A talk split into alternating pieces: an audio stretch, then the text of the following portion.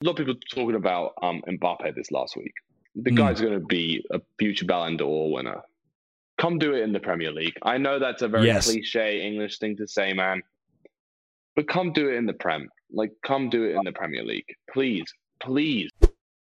Welcome back to Hot Takes Only. This is episode 33, and Willie, I have been ready for this episode since Saturday at like 10:30 a.m. We'll get into it a little later, but first and foremost, how are we doing today? What's going on? um, you know, I'm grateful not to be caught up in these storms. Best Yeah, ever. no, seriously. That's- Prayers up to folks uh, in the Northeast and, and in Texas as well. I know there's a lot of uh, a lot of controversy surrounding Texas. We won't get into that because this is primarily a sports podcast. But if you are in Texas, if you're listening, appreciate you for tuning in. Number one, but also uh, hope you are hanging in there. Hope your uh, your power is back and your heat is back and you're able to uh, to survive basically. So yeah. big ups to big prayers up to the state of Texas, if you will. But uh, for right now, we've got some sports to talk about. So, as the video of this might suggest, we're obviously having a video component that we're going to cut up and upload. Uh, so, for those of you watching the little video portions, you'll be able to see we do have a special guest today. Uh, we'll have a good good friend of ours uh, of, of uh, a couple years from intramural soccer, golf, and just life in general. He'll come join us in the show. We'll get into that a little later. But I got to say, Willie, this is one of the most exciting episodes we've had just because I know there's so much content we want to get through, Yeah. but we're going to cram it all into a really short amount of time. So it's going to be a very fast paced episode. Oh yeah, we will. Very, very fast paced. So before we get into our, our guest and our kind of conversation around a couple different things, primarily with Premier League, uh, Champions League, and with golf, uh, I do want to talk about uh, some moves in baseball. And, and you and I were discussing this right before we went live. We got a lot of uh, a lot of moves to discuss. Not a lot of huge ones, but moves that we do feel like uh, are, are worth discussing, anyways. So, a certain Fernando Tatis Jr. Willie. Yeah. This man is 22 years old, and he is about to get paid. Oh, he's gonna be he's gonna be rich, man. Tatis Jr. signing a 14-year, 340 million dollar contract uh, extension with the San Diego Padres, basically ensuring that you know, barring a massive salary dump in a few years, Tatis is going to be a Padre for life. And you know, we've obviously seen situations like this where players sign massive deals and then kind of forget how to play their sport, if you will. They they have these massive slumps or declines. It's the expectation, it's the salary, it's just everything that that comes with signing a massive deal that can weigh on you from a purely professional sense. And you don't get to produce, you don't get to go through your process the same way, and it really hits you. It really hits you hard. And for someone as young as Tatis, it, it's a gamble for sure. But that said, he does come from a very storied baseball family, and you know this this is something that has run in his veins for his entire life. Uh, just being around his father and being around the game in general. You know, his father wasn't a superstar, if you will. He wasn't wasn't the likes of um, even like a Delino DeShields, for example, or a Tony Gwynn, um, but still had a very successful career. And I think we have, you know, there's a lot to be said about the expectations surrounding him after signing this deal. And I just want to get your thoughts on what this means for just the Padres right now. Um, yeah. So, um, I want to hear your thoughts too. Um, so first of all, I, I don't like the contract. In fact, I hate it. I gotta be honest. Whew. Um, like you, you hit it right on on nailhead. First off, um, now in the short term, absolutely knowing you have Tatis for 14 years, like definitely helps you. And this team looks like they're gonna absolutely contend for the National League pennant and title, and you know maybe be World Series favorites. Um, I really dislike the contract though. Um, you you know you said it. He's young. Um, he's had two seasons in MLB. His first season, he really tailed off at the end. I watched a lot of his his games. Um, and you know, when Mike Trout and Mookie Betts got their contract, they were way older. They were way more proven. And the other thing that I don't like about Tatis, as great a player as he is, is um, when you in in the baseball, particularly when you're not a huge market team, when you pay guys a huge amount of money, they better be worth it. And one of the signs that I don't like about Tatis is he's not a super high on base guy. He's good. You know, I think his on base percentage, I looked it up earlier, it was in the 30s. Mm. Not worth most money ever. And so, yes, he's a great fielder, Yes, he's got he's a five tool player, and yes, he's got power for sure. But if he has seasons where he's not getting on base and he's not really hitting well for average, you know, 340 million, like that's a lot of money. Yeah, I remember reading a stat. Uh, sorry, not to not to cut off that thought. I remember reading a stat before. The last three off seasons combined, the Padres have spent upwards of I think 768 million dollars on three players. Uh, all of these are multi-year contracts, all of whom are uh, at some point in their careers proven players. Uh, and it only took, uh, it really only last year did all three of these players come good, if you will, and start to uh, and start to really become the players that the Padres have spent all this money on. You know, that said, I think this this deal is is a gamble. I'm not going to say it's good or bad. Yeah. And and that's not me, of course, being indecisive or having that that tendency to sit on the fence. It's more so just he's 22 years old. He's had one 162 game season, and I think he was hurt for a lot of it. He had a hamstring injury, I think, his his rookie season in 2019 for a good chunk of the year. Uh, so hard to be in the rookie of the year conversation when you have that much time off. But in in the the chunks that he did plays, you saw obviously flashes of the immense potential that he's yeah. kind of had with him his entire career. What you know from the moment he signed a big league deal. So the other side of that is obviously they're expecting him to continue on the trend that he is. I mean, last year he was obviously one of the standout players in all of baseball, not just for the National League, not just for the NL West, not just for the Padres.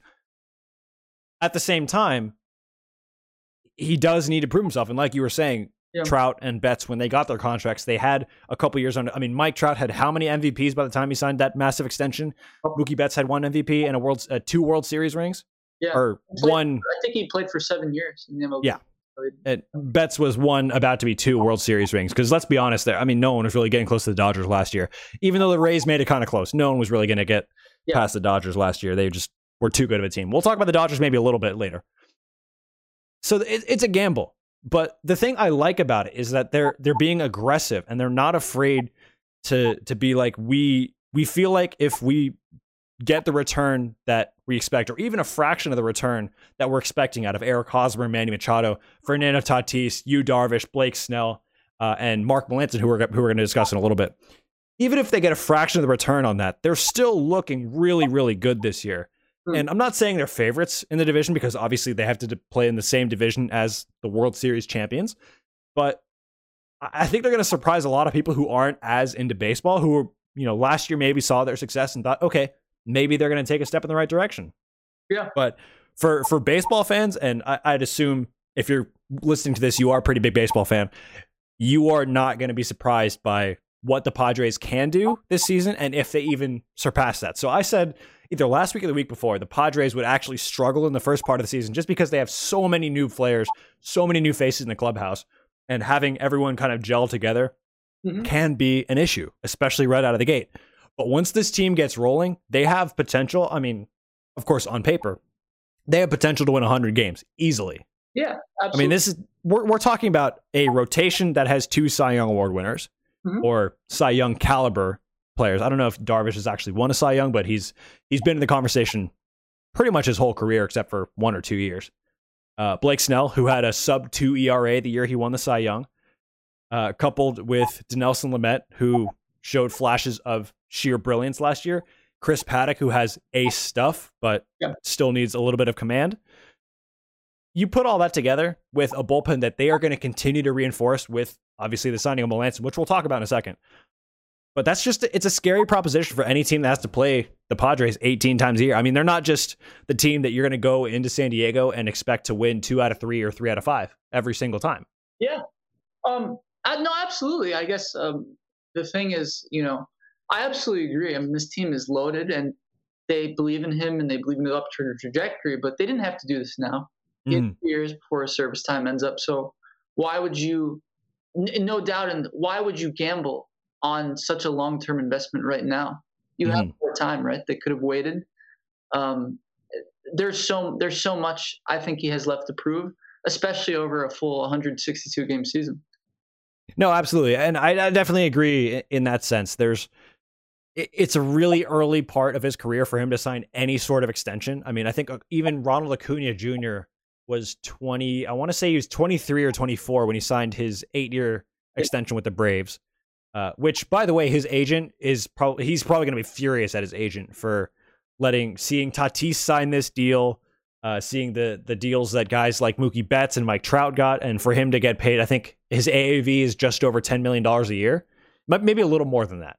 But for someone who has you know true MVP potential in Acuna Jr., he's probably thinking like, "Where's where's my money?" Like, you yeah. know for sure. But but the Braves are notoriously frugal, and that's you know that's to be expected. I wasn't shocked by that at all. Yeah. Um, but back on Tatis, you're you're definitely right in that he has a lot to prove. But I think this this deal says a couple things. It says number one, we're ready to compete with the Dodgers right now, or we want to compete with the Dodgers right now. Whether they actually will is obviously another thing. And you know, pitchers and catchers reporting over the last couple days has made us so much more excited about baseball season, just because the the sheer possibility that in two, three, four weeks time, we're going to see actual baseball games with actual baseball players, like professional baseball players. Like, wow.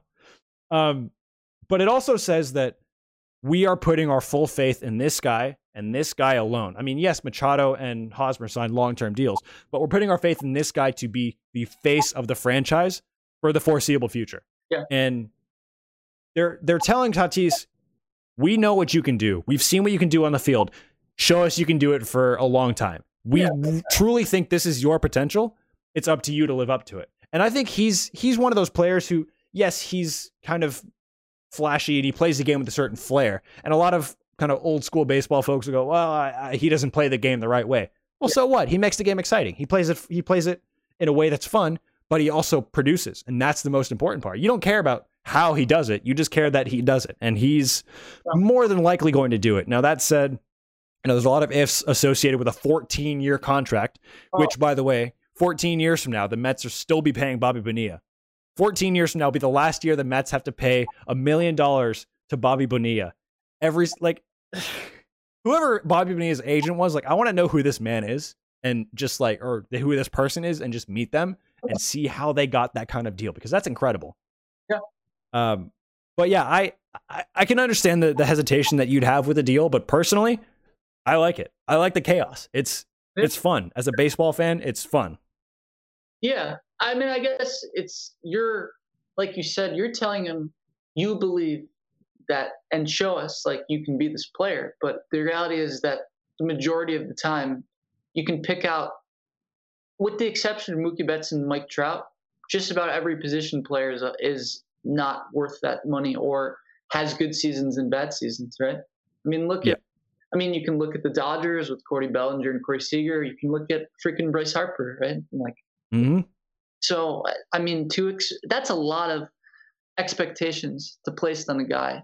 And uh, uh, one thing I should mention, and this is something not really relevant, like right now, I'm sure, but you know, looking at the future, he does have no trade clause, and so theoretically, you know, you couldn't trade him for something down the road.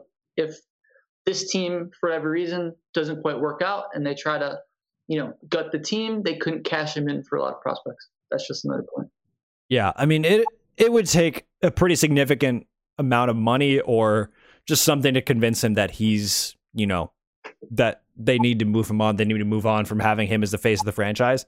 But you know, realistically, thinking 10 to 15 years ago, or not ago, 10 to 15 years from now, is not necessarily our job. Our job is more so yeah. what does this mean today and what does this mean this season. But look, look. But I do I do get what you're saying though. And It's important to point out because here's the reality: the Boston Red Sox are going to be very good in a couple years. They've got a lot of good prospects, and they had to, you know, they they've had to reshuffle some things, but they did get a couple good players in in the Mookie Betts trade. And I'm just saying, look, no one thought, right, Mookie Betts was ever going to leave and sign a 14 year deal, uh, or not 14, however long it was. but, you know, it's like, in part, you know, this guy Jeter Downs they got and Alex Verdugo could be really good players, and they got a couple other guys too. So now they don't even have that option with Tatis unless he approves the trade. So it's just something point out because the Red Sox are going to be able to rebuild. The point is, I know we're in the business of the now. But if the Padres ever do want to move on, they just lost huge leverage they had to yeah maintain the franchise. Right. No, and you're absolutely right. And and predicting the future is a really tough thing to do, and that's why you know you and I don't get paid the big bucks to to work in front offices and and and make decisions on whether or not we should hand out a guy a five million dollar contract or a fifteen million dollar contract Mm. or 15 five year or 15 year multi-million dollar contract Mhm. um i think the big thing to to remember though is that a lot of times front offices will have gms who yes they have to understand the analytics of it all but they're also baseball guys they're people who understand the game Hmm. from a very just kind of Yeah. I, I, I don't even know what the word for it. A, a very just instinctive level. They just understand the game and they understand that in sports, uh, you know, this is obviously team sports. Teams have championship windows.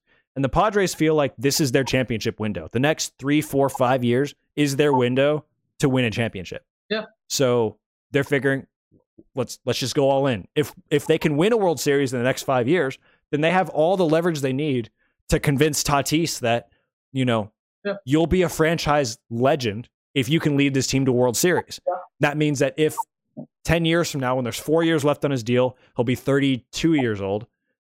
Then they'll say, you know what, we need to go in another direction. We appreciate all you've done for us, but for the franchise, this is better for the franchise. He'll understand that. They'll understand that, and they'll be able to move on. That said, you know, that's obviously a, a pretty significant hypothetical. And, you know, Yeah. you and I have had a lot of hypothetical questions over the years. So, Yeah. No, it's Yeah. it's definitely one that gets you talking, especially considering the other moves the Padres have made this year. And Yeah. that doesn't even count. That doesn't even uh, mention Mark Melancon, who was most recently with Atlanta and did a fabulous job with the Braves by and large. Yeah. Um, who signed a, a signed a deal with the team for three million dollars guaranteed, with uh, an option for uh, 2022 and a one million dollar buyout with uh, another two million potentially in incentives. So, Yeah. for a guy who's 36 years old who has a lot of experience under his belt, this is the ideal scenario. And for for a team that already has Drew Pomeranz and Emilio Pagan as ninth inning options, you're you're looking pretty solid. I mean that if if you want to go any order you want, that's seven, eight, nine right there. That takes so much pressure off of Darvish, off of Snell, off of Lamet, and it makes it definitely makes the Padres more of a threat than they were, you know, three weeks ago. yeah. Now, Absolutely. spring training just started this week, so we'll we'll see what happens. But I'm I'm curious to know what your take is on this deal specifically because I know you are not a big fan of relievers whatsoever. Um, no, I'm not uh, at all. I think they massively overpaid. I mean, uh, and as well as you know, they. But I guess if you're strictly talking on the player, then yeah, I think Lanson's a very reliable pitcher. Like you said, with you know, with Kaylee and those two guys you mentioned, uh, they got they got a good back end of the bullpen, and they're absolutely going to need that. So, I mean, man, I think he's just an extremely reliable pitcher, and so I think I think it was a, a fantastic signing. Yeah, I don't think you could have. They could have done much um, much better with the the talent that was on the market. That said, you know, it's it's one of those things where when you add so many new faces to a team that is just kind of coming into its own, it can be a problem, and we've seen it before. if this team though, if they perform to their potential or near their potential, they're going to be a lot of fun to watch. And you know, we've talked about this in the last couple podcasts, but I'm going to be watching so many more Padres games this year Hmm. just just to watch Snell and Darvish and Tatis and Machado and I, I mean, I think you know, if you look at the storylines from around the MLB, you consider every team. I just think the race between the Padres and the Dodgers, as well as the games they play against each other, are going to be the number one, like most interesting thing. So, if you're on the East Coast or in the Central uh, time zone, maybe you can stay up and watch their games. yeah, no question, no question. So if you are East Coast based or anywhere but the West Coast, uh, it is worth staying up for these games at least right now. Obviously, the season doesn't start until April first, but for the next six weeks, keep your eyes on what the Padres do in in the market because they're not done yet. I, I still think they're going to add one more reliever or one more starter. Maybe, you know, maybe a three or four guy, not someone who's going to take the ball every fifth day and, and give you six, six plus of a shutout ball. But God, I, I like the way this Padres team is starting to look just from a neutral perspective. Sure. Yeah, no, absolutely. Um, Didn't Lanson win a uh, World Series ring with San Francisco? By the way, I already missed the uh, missed that. He, I want to say he missed it with San Francisco, Okay. But oh my god, did he win one with with Washington? I don't think so. I think he was early. I think he was there before. Yeah, let me let me double check because I feel like he just missed it. Let's see. Um, no, he doesn't have a ring. So he has uh he won the NL Saves title in fif- in 2015. He's a three time All Star, and um, he's been he's been with uh, the Yankees, the Astros, the Sox, Pirates, Nats, uh, the Giants, around. Braves last couple years, and then now with the Padres. So you know, a little incentive to to go out on a high note. We'll never we'll never know really. I I, I do think though that having another guy who has closing experience, who has pitching in high leverage uh, under his belt, Yeah. is only a good thing for a team that that's kind of the only flaw that they have right now is still just the the deep bullpen that teams need in October, and they can kind of make up for it with their starters. I mean, assuming they they get a good Dinelson Lamet after he was hurt for most of the playoff run. I, I like I like how it looks. I'll, I'll just say real quick.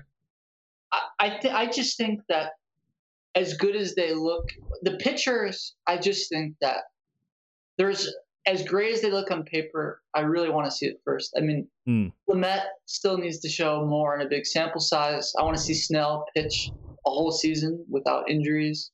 I want to see Darvish perform when it counts. You know, like Clevinger obviously is out. You know, I want to see um, if Chris Paddack can return to at one point when he was ace material. So, I mean, that is to be desired, particularly when you got those guys in the Dodgers who are, you know, pretty proven at the top of the rotation. So, Yeah, and there's there's some guy who just signed with the Dodgers for just just a couple million dollars. No, no one huge. Um, definitely not a coveted free agent in the market. Definitely not someone like Trevor Bauer. Definitely that definitely didn't happen. Uh, that's that's still kind of shocking to me. Like we talked about Trevor Bauer a couple weeks ago, Yeah. saying like, yeah, no, he's gonna he's gonna sign with the Mets. You know, the Mets are gonna splash the cash, and here we are, literally you know, early afternoon, the day the podcast releases, and here comes the news that Bauer signs a three year deal with the Dodgers. So, truly, you never know in free agency. You just never know. you, that's very right. It's, it's crazy, man. Free agency's crazy. Yeah. I want to move a little bit north uh, and stay on the topic of relievers because Trevor Rosenthal signed with the A's. I think there were a handful of teams, uh, including Boston, who were in on Trevor Rosenthal. And he decided to sign a one-year, $11 million deal with Oakland. There's a lot of deferred money, so he's going to make, I think, 3 million a year for the next three or so years, with the exception of this year. So there's, it's, it sounds kind of like an Oakland deal where, you know, they don't have the, the big, the big bank account that the Yankees or the Padres or the Dodgers have Mhm. but I think it's I don't know because Rosenthal since he was with the Cardinals hasn't really been the same Trevor Rosenthal. I mean, yeah, he he showed spurts of it uh, with San Diego last year, but I, I don't know if he can if he can be the same Trevor Rosenthal that came up as part of that nasty uh, Cardinals bullpen in 2013. Mhm. Then the A's have they have themselves someone to kind of make up for Liam Hendriks leaving. Yeah, and and Nolan, I, I think I think that you you hit the nail right on the head. Which is first of all they lost Hendricks, and I just think the A's have shown the formula. Right, the A's have shown over the years they've shown how small market teams can be successful, and I believe they got Ser- Sergio Romo as well, if I'm not mistaken. And so, um, it you know when you're a small market team, you lose you know Semien, you know you lose some really good players. The way you can be competitive is with a good bullpen. And so I think that particularly this is an absolute must. If you're going to compete, this is an absolute must. You can get through it with a, a decent pitching staff and a stacked bullpen, which, you know, Rosenthal, I mean, is as good a replacement as you're going to get. You're right for Liam Hendriks. And so I, I like the move a lot. I like, I mean, he is older, but I, I still like the move. Yeah, I mean, and, and let's remember the A's are still a very talented team. I mean, they traded Khris Davis, and we didn't really talk about that trade a whole lot, That's just because it was it was a little. I I don't know what to describe that deal as because both Khris Davis and Elvis Andrus aren't exactly you know in their prime. I mean, Khris Davis is a couple years removed from his prime, but he's he's not the player he was when he hit 247 like three years in a row. That was bizarre with with you know mid. I think it was low to mid 40s in home runs, uh, but whatever it was. But um, also looking at Oakland, they signed Adam Kolarek. They signed Yusmeiro, or they traded for Adam Kolarek, signed Yusmeiro Petit and Sergio Romo as well. And they've got Trivino and Wendelken. You know, they they have players to be to be competitive in that division, and that division is it's such a toss up this year. I yeah. mean, the Angels, who know we're going to get out of Ohtani and and Trout, um, the A's kind of they feel like they're in in the mix every year, even with the tiny payroll they have.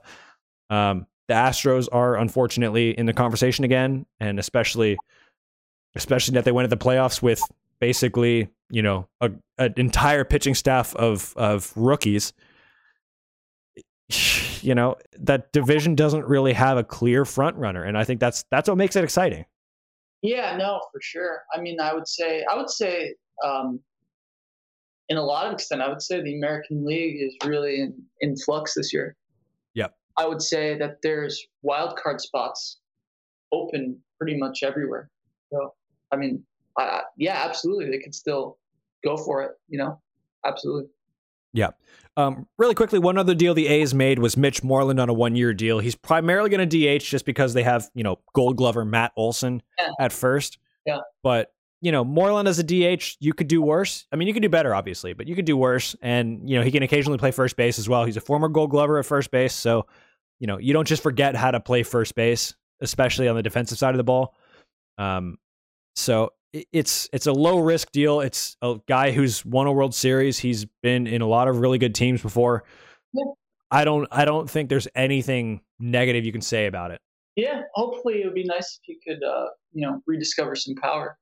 Yeah, that'd be a really big plus for them, particularly losing Davis. Yeah, I mean it is a big ballpark though. That's the only concern though for for A's fans is it's it's a big ballpark, and for someone on the wrong side of 35, it's a little, you know, it's not. You're, you're, yeah, it's not Yankee Stadium, that's for sure. Oh, jeez, yeah, no, yeah, I could hit it out of Yankee Stadium. Dude, the dimensions of Yankee Stadium are so dumb. They're just they're so stupid. Yeah, bro. It's I, I mean, I although I will say I don't really like Fenway right field either think well, that's also yeah, Fenway right field is also it's quirky, but it's not it's not just straight up like 300 feet away from home plate. Yeah, I you mm. know, it's it's what like two 285 to the pesky pole or something like that. But you know, it, it's a small target though, so if you can hit that target, you know, good, good on you, I guess. Absolutely. But I guess that's one of the things that makes baseball unique is that every every stadium is different, and it's one of the things that just factors in. You know, you have the the unique nature of of stadiums and and sports all around the world, but baseball, I think, is the only one where the actual field itself makes a difference from place to place.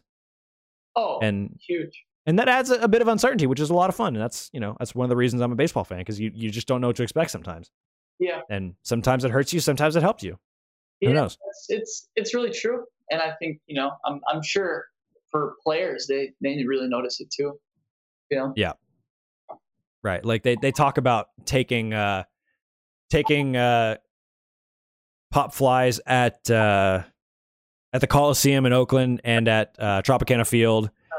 Um, obviously, taking balls out the monster in Fenway. Yeah. Um, and then you have you have bigger stadiums like um, like what is it T-Mobile Park now in Seattle, whatever they've renamed it to. I don't. I think it's. Yeah, I think it's T-Mobile. Uh, T-Mobile, I think whatever whatever it is in Seattle.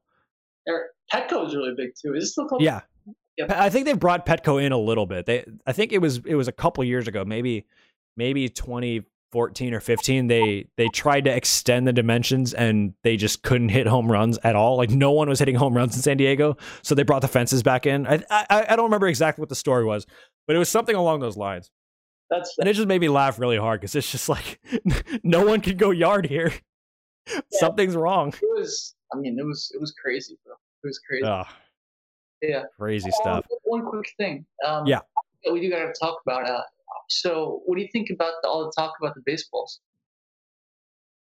Uh, this is this is just Major League Baseball trying to control their own narrative. It's it's Rob Manfred up to no good again. Like like, do we expect anything different? It's Rob Manfred. He's up to no good. Okay. We all know it. Okay. Rob's Rob's doing some. He's he's conducting some funny business in New York.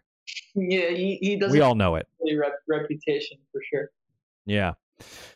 Uh, a couple of things that we want to talk about really quickly before we get to our our guest interview slash appearance, whatever you want to call it. Uh, James Paxton's going back to the Mariners. That's I think Yeah. something to note. Uh, I don't know if you heard in the background. My roommate Reese, big Mariners guy, who just uh, just went nuts about that, or not really nuts, but you know, if you could hear it, you probably know what it sounds like. Uh, big big Maple going back to the Northwest. Um, you know, I the mean- Yankees had their opportunity to to win something with a, a big big tall lefty with with good stuff, but unfortunately, you know, they couldn't get it done. You really hate to see it. Let me ask you, on what were your thoughts on Paxton with the Yankees? It's honestly just probably not enough data. I mean, what what was he like a season, a season and a half, maybe two two ish seasons? It's Two full, two full seasons. Yeah, two roughly two full seasons. I mean, there's eh, and I don't know. He was good in spurts, but he missed so much time. He did. Yeah. And and that was always a concern with with Paxton. And when the trade happened initially, a lot of the talk was, oh, his injury problems are going to be are going to be an issue, especially when he has to go through the Sox and the Rays and all the teams in the American League. And they kind of proved to be right about that. Like it- nothing about his time in New York really like stood out, if you will. Yeah, I I agree. He missed so much time on. I think he showed flashes of being, you know, okay. But I think you're right. I, I think overall it was too small sample size, and overall I, I wish he had pitched better in some of the big moments. Yeah. Um, what, what, The series against the Astros. Yeah, like what was what was his stat about first inning ERA? He had like a, a astronomical ERA for Yeah. the first inning for whatever reason. I, I like I, I kind of understand it, but at the same time, it's like oh, I feel like we should do, and we should do a whole podcast about the Yankees and talk about the last decade. No, I'm being dead serious because if you look at a lot of their moves, it's really interesting. And to be honest, it's pretty incompetent by Brian Cashman. I would love to have a buddy of mine who uh who whose podcast I was coincidentally on uh back in October. I think it actually released in December, but he's a big Yankees fan and we were talking about it briefly. He's just like, I'm happy there's another team to clown that's not the Yankees. And uh, I'm like, yeah, I'm always happy to, to clown the Yankees. And he's like, okay, let's keep it to a minimum if if you don't mind. And I was like, yeah, that's that's fair, I guess. Yeah, well, But It's true. We'll have to have that conversation though, because it, it's interesting to look at what the Yankees have done since the turn of the century. Yeah. Uh, it really started after. It really started in 2001. I mean, you talk about losing Game Seven in Arizona to the Diamondbacks Uh, in in walk off fashion, and then 02 not really being a factor. 03 uh, losing to the the upstart Florida Marlins at the time, now the Miami Marlins. Uh, 2004 against Boston, 2007 against Cleveland, uh, 2009 winning it all, but after spending 500 million dollars on three players. After that, it went all downhill. Yeah, and and they've they've kind of re retooled in a sense, and they've they've done it in a way that's not Yankee like. I mean, they've focused on player development and getting good prospects, less so than going out and getting a 30 something year old free agent. Well, I just, I, but what I don't understand is there's just when you combine the two, they have missed on the starting pitching. I, I don't know. Yes. they've really, really missed on the starting pitching. Yeah. giving three hundred million dollars to Gerrit Cole or whatever. In the last ten years, they've really missed on on the starters. I mean, you could say Tanaka when he was there was, you know, he was good, but not, you know. So yeah, I, it's interesting. It, it's very interesting. Yeah. And the one thing with the Yankees, Carl Pavano, From- remember Carl Pavano? oh my God, the Carl Pavano deal was the most confusing thing ever. Carl Pavano. Yeah, Oh my God. Um, I just remember um, Javi Vazquez too. Javi Vaz. Yeah, When they signed Javi Vazquez, I think it was 2011. I remember. He gave up like it was like seven or eight runs in less than three innings against Boston. And it was one of the funniest things I've ever seen because it's like it's someone who had a stellar career in parts with uh, with Atlanta, no less. He was awesome, dude. I loved his stuff. He, I, I remember watching him as a kid. And then and then all of a sudden he just goes to New York and forgets how to pitch. Now, granted, there's something to say about Yankee Stadium and pitching in a tiny ballpark where you know if you make a mistake, especially out over the plate, where say a right-hander who goes opposite field or a left hand a pull pull hitting left-hander, they get extended, it's gone. On- It's way gone. it's just i mean oh, oh yeah. No for sure. But on it's just a lot of the guys like i remember aj burnett Kague, like i loved aj burnett when he's in toronto. Mm. Gawa, um i mean it just goes on and on. You could just keep going down the list. It's like really hilarious you know? It, it it really seems like they've only they've only hit on two free agent pitchers in the last two decades. It's Gerrit Cole. I mean, and Gerrit Cole still hasn't been back to you know Houston Gerrit Cole, but that's also Houston. We're not going to talk about the Astros. Uh, and CC Sabathia, and that's it. I mean, Burnett was good in his first year in New York, sure, but tanaka maybe could you say contreras jose contreras as a, a little bit. Yeah. And and Tanaka kinda. I mean, Tanaka was good, but not you know not maybe he not wasn't. an ace but a very good pitcher. he was a he was Yeah. a No, he's a good pitcher. i mean he was the most count on But but talking about like a, a, a bona fide success in New York. i thought sonny gray was going to be that guy no. Oh my god, when the, when they got Sonny Gray from uh, from Oakland, I was like, oh my god, stop the fight, it's over. And then Sonny Gray just forgot how to pitch, yeah and now he's he's remembered how to pitch again with uh, with Cincinnati. we talked about it on the CC Sabathia podcast. Uh, Yeah, listen to it. Yeah. Pretty cool. man, it, we do have to have a Yankees fan. As much as I don't like them, we do have to have a Yankees fan on the podcast and, and have them tell us what it's like from their perspective over the last Yeah. you know My, my good friend, um, two decades. he'll come on. He'll come on and talk about it. Yeah. It's All right, well, that's a little preview for for all of you listening. quick, quick, real quick. Yeah.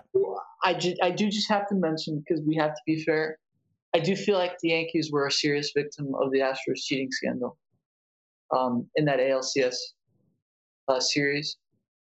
Um, and, you know, talking to Yankees fans in 2017, they'll remind you that they thought, if not for the Astros cheating, they really thought they had a chance. Yeah, but it, it it's tough to say, obviously.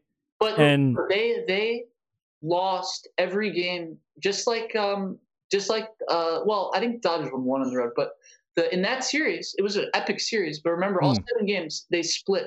I mean, it was they every all teams won every game at home. Yeah. And CC Sabathia talked about it. He's like literally, he's like we knew what was happening. He's like we didn't think we had a chance to go there. And so it's like from a player that's so respected like him to literally say he's like we just didn't really feel like we had a chance going there it's just staggering you know very staggering Yeah, and it's one of those things that it's like, yes, the Yankees did, they did uh, really get hurt by the Astros cheating. At the same time, though, do the Yankees beat the Dodgers? Yeah. I mean, you you have to talk about the team that really lost to to the Astros, and specifically going back to what was it, Game Five, one of the all time classics. How many breaking balls did Kershaw throw, and how many swings and misses were there? I think it was like forty seven breaking balls, none of which were swing and miss. clubbed and he was an amazing pitcher he got clubbed like a big Mhm. deal and And it's not like he had bad stuff either. Like it's Clayton Kershaw. He has yeah you know some of the best natural stuff of anyone right of this generation, let alone all time. And so when you have when you have someone who knows that you're going to throw that crazy 12 to 6 breaking ball, what can you do if they if they know it's coming? They're just going to sit back and try to foul it off or try to try to, you know, get some power on it. It- It's it's just mind-boggling to think that someone of Kershaw's caliber was either tipping his pitches that badly or just the Astros knew exactly what was coming when it was coming and like yes so I, back to the yankees i get the i get the frustration in them feeling cheated by uh by the astros. At the same time though you have to also understand that they were they would have to play the dodgers. And i think that dodgers team the way they were playing and the way their bullpen was Yeah. it, it- that's a very good team. Sure. a very very good baseball team. No absolutely. I mean you never know. You're right. I mean the dodgers probably would have been the favorite but still you know they you know it, yankees they they certainly had enough talent to make the uh series interesting if that were oh oh no question and they certainly felt hard done by for sure and that's that's not something i'm going to dispute ever And I mean that But- series, I will just mention. I mean that series was like really good. Like Yeah. one of my favorite series I've seen in a while. It was just like back and forth all the time. So Yeah, that was one of the better ALCSs we've had in in recent, or just championship series we've had in in recent memory. Absolutely, definitely. Man, we could talk about that for a long time, but we got a couple of things to move on to, and then we've got our guest Yeah. who we want to uh, we want to talk about a little bit. Um, couple last couple last things. Uh, two guys coming off injuries: uh, Shohei Ohtani and Chris Sale. So I'll start with Ohtani. So this is a quote by Joe Maddon, basically saying there's there's no limits. I mean, I'm paraphrasing a little, but there's no limits on Ohtani this year. So we're gonna see full on, you know, Japanese Babe Ruth Shohei Ohtani. Um, I'm excited. That's there's something about a player who comes off Tommy John, who is you know a a two way player, a true two way player, and has all the attributes to to Yeah, you know be the kind of do it all player that allegedly Babe Ruth was. But you know Babe Ruth was a little he, he enjoyed his beer and his hot dogs, I guess. Uh, but I'm excited, uh, and and if you're an Angels fan, you got to be excited too. yeah, absolutely. I think, um, you know, I'm first of all, I just think from a fan perspective, you should be excited. I, I guess um, he's a. I would say I'm just curious to see if he can be great at either one. I would say that, you know, to me, his hitting hasn't overly impressed me. As a pitcher, when he first came and was pitching, he looked really good. So, but I'm curious to see how that goes. I mean, heck, maybe according to you, he'll be the goat because he's the only guy that can, that can do it. I mean, he's the only way who would, in my eyes, fit the criteria for being the goat. But that said, he has to do it equally well on both sides of the ball. Um, Yeah. that's a really, really tough ask. I don't care who you are. You could be, you know, you could be Mike Trout, and you still can't do it both ways. So, does that technically make you the goat? I don't know. It's it's it's a tough one. Yeah. So, no, you know, we'll we'll see how that pans out. But if you're an Angels fan, there's reason for optimism, uh, especially with you know Mike Trout. hopefully they. There's always a chance. It's it's just always the pitching with the Angels. I don't know what it is. It's just always the pitching. Yeah, absolutely. Uh, and the last, the other one is Chris Sale. We want to talk about. Um, so I, I read up a little bit of of this stuff today, but basically the idea with Chris Sale is that there's there's no apparent rush to get him back in the rotation, uh, and that's basically code for Boston is not going to try to win the World Series this year. They don't they don't care at all. Uh, the the goal, the mo this year for the Sox is let the young players get some playing time, let them develop, uh, and and have you know have Alex Cora reestablish himself as the team's manager. I- I don't think there's any conceivable way that Sale comes back before the All Star break. And if he does come back before the All Star break, it's going to be, you know, he's going to have probably 75, 80 um, pitch count caps. Mm-hmm. And, you know, when you have a guy you're paying that much money, Yeah. you're going to be hesitant to, to get him back in right after major reconstructive surgery. So I don't see him back for the All Star break, but Is that is that? I mean, what do you think the future holds for him? And do you think that that contract is going to be something that the team really regrets? well, it's a Dave Dombrowski contract, so the answer is probably almost invariably yes. Um, looking at you, Miguel Cabrera. Oh. Um, with with Sale, it's one of those weird things because if you just look at him pitch, the mechanics just scream elbow injuries. Oh my god! Yeah. and that's something that as a power pitcher is always going to hurt you because his his ability to mix up a crazy crazy good slider with a really hard fastball is probably what it, it's what makes him as good as he is. But when you have elbow issues and we when you have elbow issues that come as a result of mechanical problems we've talked about this with Clayton Kershaw as well.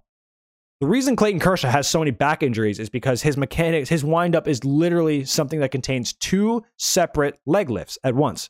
So if you have to raise your leg 200 times to throw 100 pitches, it's going to put strain on your back. And yes, there's pitching from the stretch and the slide step and all that. So it's not necessarily 200, but it's it's in the neighborhood of maybe 150, 175. That's still a lot of stress on the back. And with Sale, it's the same thing with the elbow because you're just snapping the, the joint so hard. and he like goes like uh, sidearm, like uh, it, Exactly. Yeah. So for sure. I wouldn't be surprised if he has another elbow injury in a year or two. You know, as as much as I hate to say that, and I don't wish that on anyone, of course, but yeah, I just and with all the movement he throws on his pitches, it's just it's yeah, it's nuts. But Yeah. you know, we'll we'll see what how they how they ease him back into it. this I, I do believe in general like i said you you have you can justify every single move if you win so for me you know what whether it's just rewarding him chris sale helped them win world series you know there you go you know? Yeah, I mean the Red Sox model since 2004 has basically been put every every egg in the win it all basket, win the World Series, honestly be mediocre for a couple years, win the World Series again, be mediocre for a few more years, win the World Series again, have no business winning the World Series when you do, basically 2013, uh, blow it all up again, uh, be bad for a few years, get back a former player as manager, win the World Series again, and then just completely botch the the negotiations with a generational talent, Yeah. and um, you know four or five years from now win the World Series. So it's it's just cyclical with the Sox. At least it has been since 04. you know ironically they actually might not regret that deal a ton because if you look at the direction they're going maybe they prefer the, the quantity of prospects they got over Mookie. Mookie Betts by himself. Not one, no player in baseball is ever good enough on their own to carry a bad team, especially a position player. You know. Yeah, and that's true. And and the one supporting evidence that the front office has just off the top of the head is a Dustin Pedroia deal. Uh, Pedroia having retired early, so we didn't we didn't talk about Pedroia when, whenever it was. It's retired, literally. Yeah. Um, I I remember when I was when I was still playing baseball, I modeled my swing and my game after Dustin Pedroia because I was still playing a lot of second base at the time. I was I was still I was pretty short up until like tenth grade, something like that. But yeah, it's yeah. he was one of the players who I looked up to a lot growing up, um, in addition to Manny and Big Poppy, and Yeah. just the the way he deteriorated at the end of his career. I think the Sox are kind of looking at him uh, as kind of the direction that they think Mookie Betts is going to go. Do I think Mookie Betts is a better player than Dustin Pedroia was? Yeah, sure. He has a better arm than Pedroia ever did. Um, I think he has better speed. Hmm. He's probably a, a slightly better hitter, but they're smaller guys who rely on being quick, and that's usually one of the first things that goes as you get older. Fair point. It's an absolute fair point. So, but then again, sports medicine has gotten a lot better since Pedroia was a rookie. So I, I don't know. who knows? It's just like he just disappeared, bro, for a few years. I just wish he got like a proper send off and a Mm. last season to play and stuff. yeah, it was just all the injuries that he had. I mean, it was got injured, came back, then got injured again, then came back again, then got injured really badly, then tried to come back early, and then got injured again, and then got injured one more time, and then that's it. And that happens when you're older. Yeah, it's it's one of the more disappointing things in in recent memory, and I, I know that he's gonna be he's gonna be a Hall of Famer for sure. Um, maybe not first ballot, although I'd like to see him first ballot. Uh, but you know he's gonna go down as one of the more influential players in, in Red Sox history. Uh, one of the best, maybe not, but definitely someone that a lot of people could relate to. Just the whole, you know, you're too small, you're too slow, you're you're not good enough for for this and just kind of taking all of that negativity and, and proving people wrong. I think that's that's one of the things that we'll always remember Pedroia for. And whether or not the same thing will ha- happen with Mookie Betts will make the Red Sox either look really, really smart or really, really stupid. Yeah, absolutely. You're. I think you made a really interesting point. But you're right, no doubt with Pedroia. Just his professionalism, the way he approached the game, just model guy in the clubhouse, great work ethic, just solid fielder, solid hitter, like just really exemplified like how a pro should be. But you're right. I mean, that's a really good point. We may be looking at Mookie Betts in four years, and all of a sudden he may you know, drop off. But I, I will say I do think that you're right. Pedro is a very good hitter, but I think Mookie Betts is a better hitter. Yeah, I think I think talent wise, Mookie Betts has the edge, and and obviously, you know, he he's cut from the same mold, but they don't play the same position. I mean, Mookie Betts was originally also a second baseman, and they they moved him to the outfield just because they they had Pedroia at second. I mean, Pedroia is one of the reasons Mookie Betts is not a second baseman. Yeah, no, So right. does that contribute to Betts having a better arm? I, I don't know. I don't think I don't think so. I think that's one of the things that you either just have one or you don't. But mean, it definitely he talks about how playing in the infield helped him. sure. yeah, and that's true as well. So you know, there's a lot. I should mention real quick too. Yeah. Um, that's right up there with in terms of sad retirements, like Pedroia just having no farewell, and then the way Sabathia retired, where he pitched and he got injured. Like, Yeah, Like they deserve better than that. That was a really tough one to swallow. And you know, for for as much as I don't like the Yankees, he's one of the kind of generational pitchers we had, and just global ambassadors for the game. And and to see him deteriorate at the end of his career was really really sad. Yeah. Um, it's it's tough though because you know if sports did sentimental, then you know Steven Gerrard would have won a Premier League with Liverpool. Um, you know Lampard would have won the Champions League with Chelsea as a manager, which ironically is what we'll talk about in the next uh, the next segment with our guest. yeah. But you know, sports don't do sentimental is not a thing in sports. They don't do storybook usually, and it's it's sad, but it's just one of the realities we face sometimes, and and that's why it, it makes those kind of storybook scenarios all that much more fulfilling because they don't happen every now and again. When you when they happen, they don't. You're not expecting them in at least the certain way, or wh- who's who it's happening to, what the situation is, all that all that stuff. like when at least when players are going to retire, maybe it might be a story beginning, but at least they hopefully they let you know. I, I, Yeah. I wish. Definitely, definitely. There's you know, there's there's a host of players we could look back on and, and look at the end of their careers. I think that's just more so, you know, how things go. I think the nice thing, I'll throw this out and then we'll quickly switch out. We'll we'll get to our guest in a second. But Albert Pujols, seeing him kind of have a little bit of resurgence the last year and a half or so, that's I think that's one of the most needed things in baseball. Him and Miguel Cabrera. I think if they can go out with more of a bang and less of a you know, less of a whimper, it's good for the game. I wouldn't put them in the same category in the sense that I think Miguel Cabrera has been a really good hit. I mean, for the most part, still a really good hitter. Like Pujols, you're right, a little bit of a resurgence, but for the most part, he's just been awful since he got to the Angels. Yeah, it's one of those things where when, you know, sign a big big contract, forget how to sports, you know. Yep. It's just one of those things sometimes. But yeah, Cabrera, one of the greatest all-time hitters. I think there's very little argument against that. Mhm. You know, basically from the time he came into the league. So He's amazing, man. two guys to watch though as they get to the end of their careers. And yeah. anyways, baseball is right around the corner. Pitchers and catchers have already reported.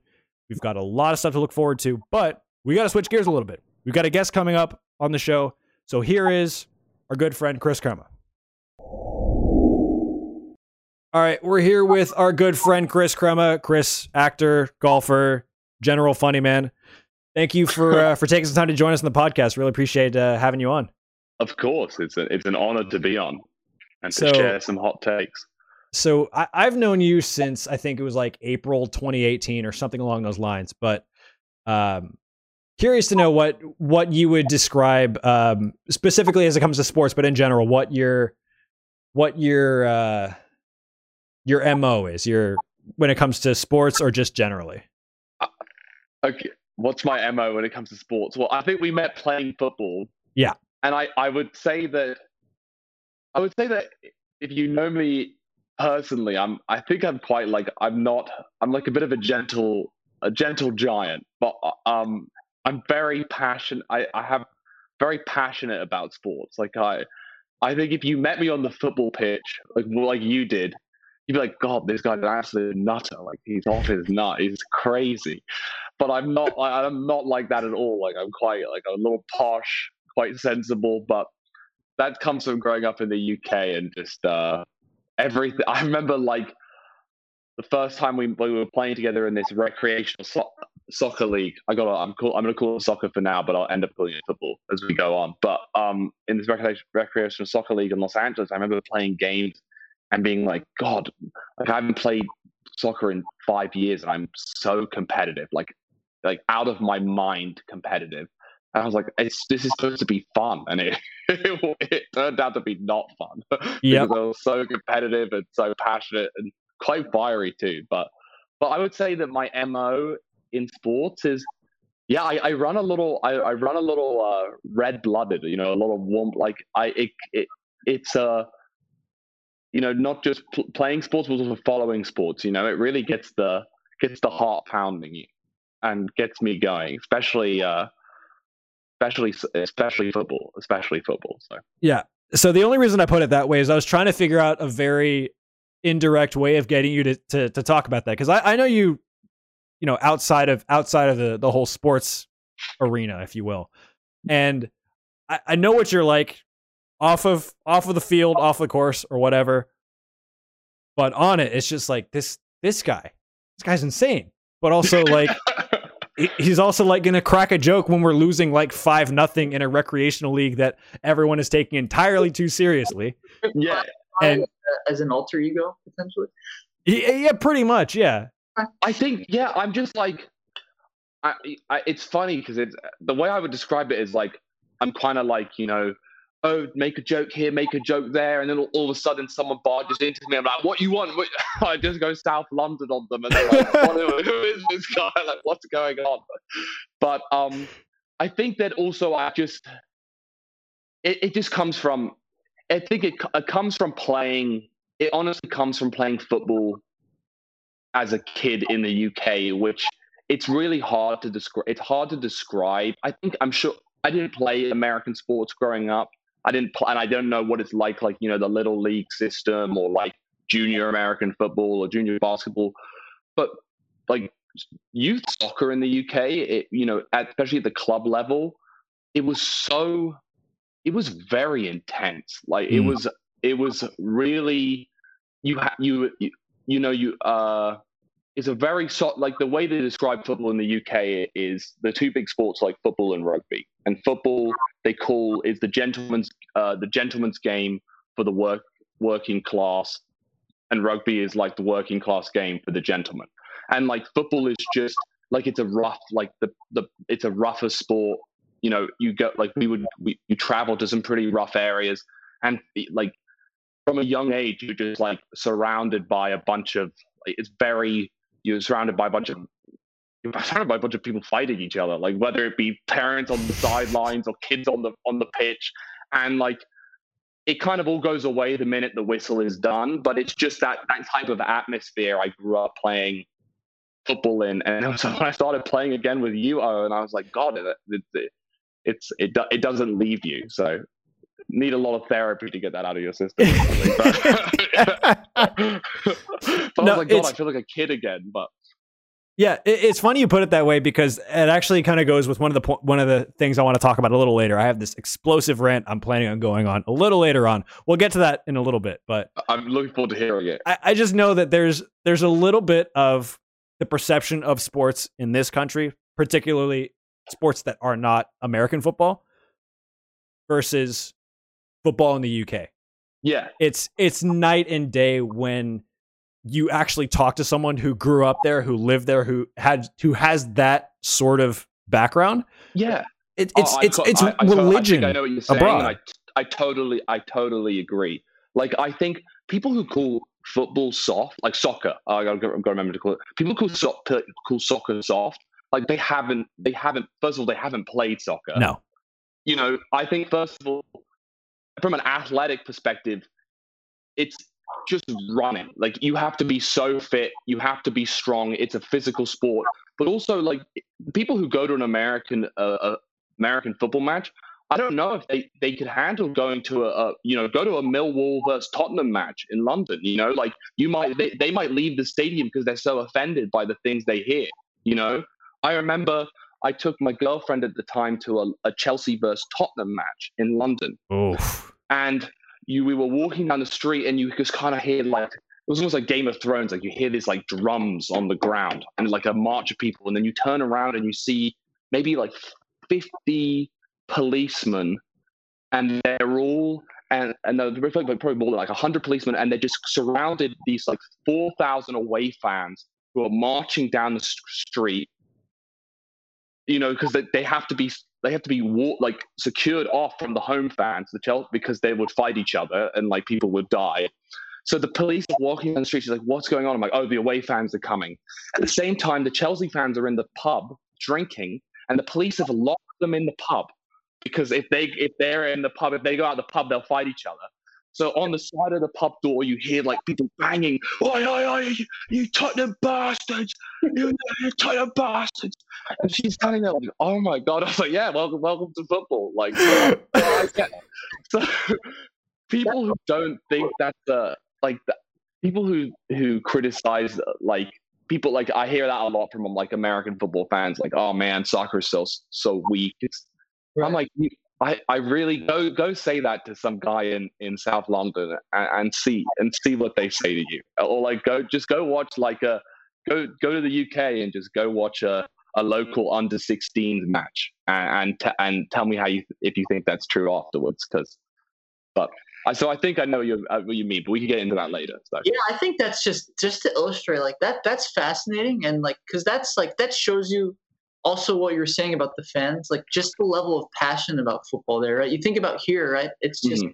they don't have to separate in American sports the fans of the different teams, and like you know, sure you might get some fans that yell at you, but if you wear a shirt of an opposing team in an opposing section, you know, it's just friendly bicker, but there it's like you know intense. Like it's like it's a, it, yeah, it it's I, I I don't know why that is. I think it's just you know I think the country's smaller for and it's you know the, so there's for some reason because the country's smaller the rivalries are more intense. Uh, I I don't know why that why that is, but um yeah it's uh it's a very uh it's very interesting how that how that's worked out and it it what it it is super intense. Like, and you know, I don't like in the UK. I remember it was a little bit before my time, but it's got better. But I remember in the you might not know this, Owen, but the UK, I kind of find found out recently.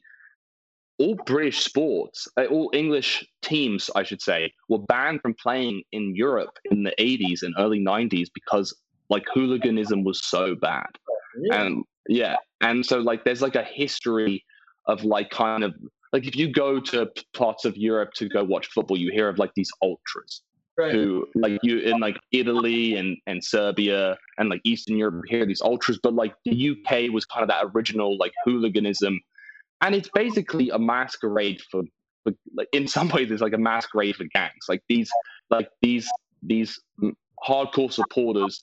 Like if you go to a Millwall match or you like a lot of these Millwall supporters are basically like the the fan clubs they run are just kind of criminal enterprises. But like that's just uh that's just that's just football in the UK. It's just like that's just how that how it is, and I think it comes from I think it it comes from you know the UK is a very has a lot of like industrial background, like in a meaning like a lot of working class background, and I think from that you kind of get these fierce rivalries and you know and intense scenarios. But I wouldn't have it any other way, and I, I love it. It makes it made me love the game more for sure, and all sports more.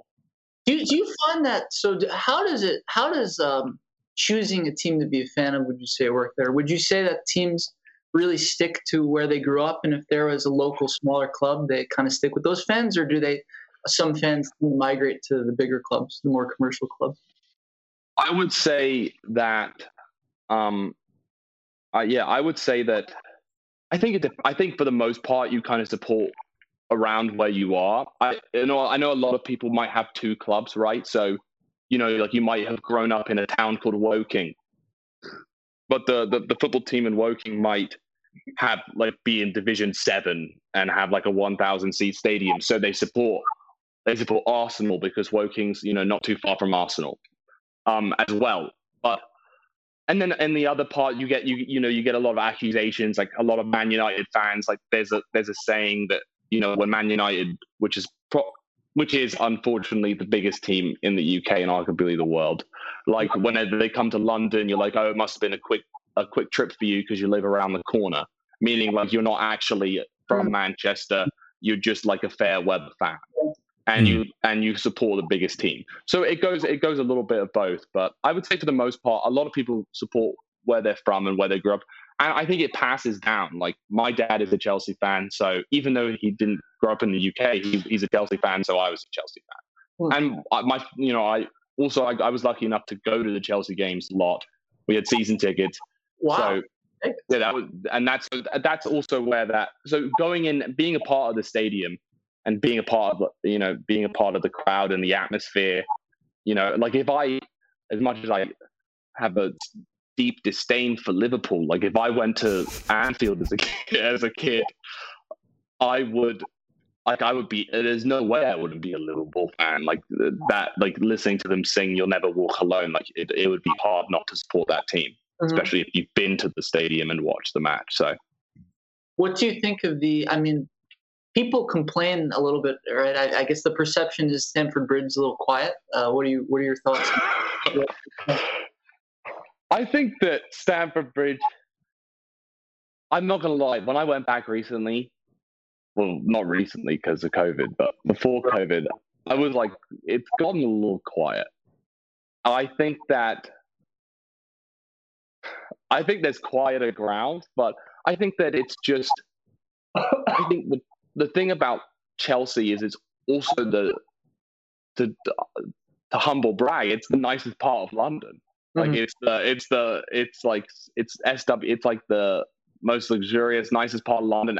Therefore, attracts the most tourists. So I think a lot of the times there's two. I think they don't sell as many season tickets to Chelsea fans anymore, and I think that probably the season tickets are too expensive. So mm-hmm. a lot of see a lot of tickets go to you know wealthier individuals who maybe aren't as passionate as people in the shed end.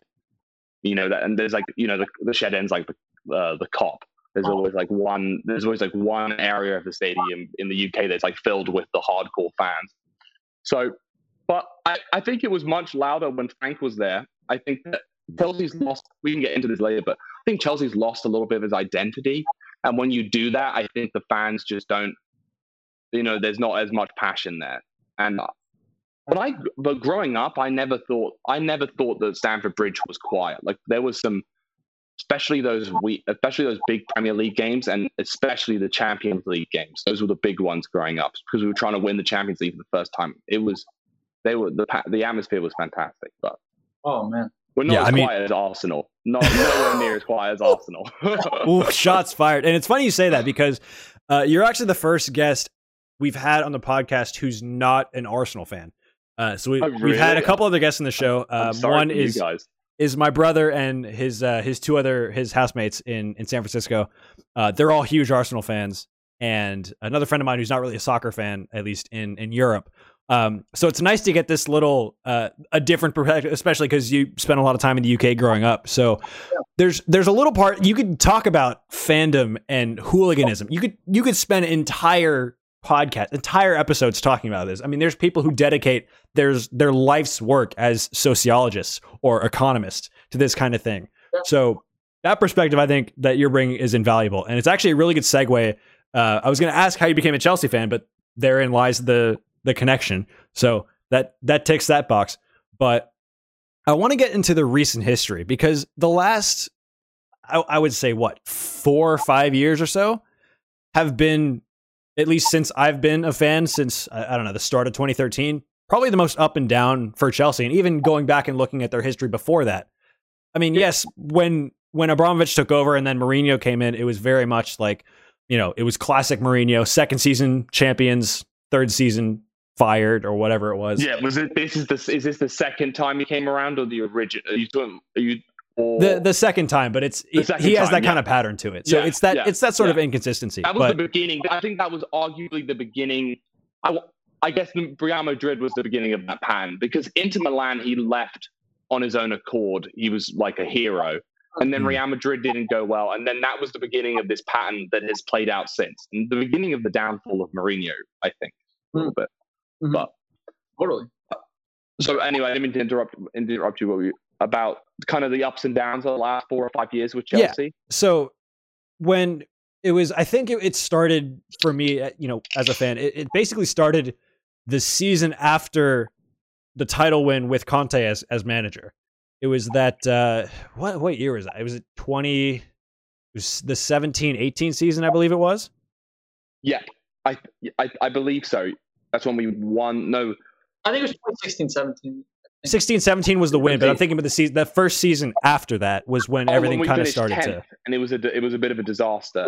Yes, yes, that was that. I believe that was 17 18, and that that's kind of that's when we've been up and down and up and down.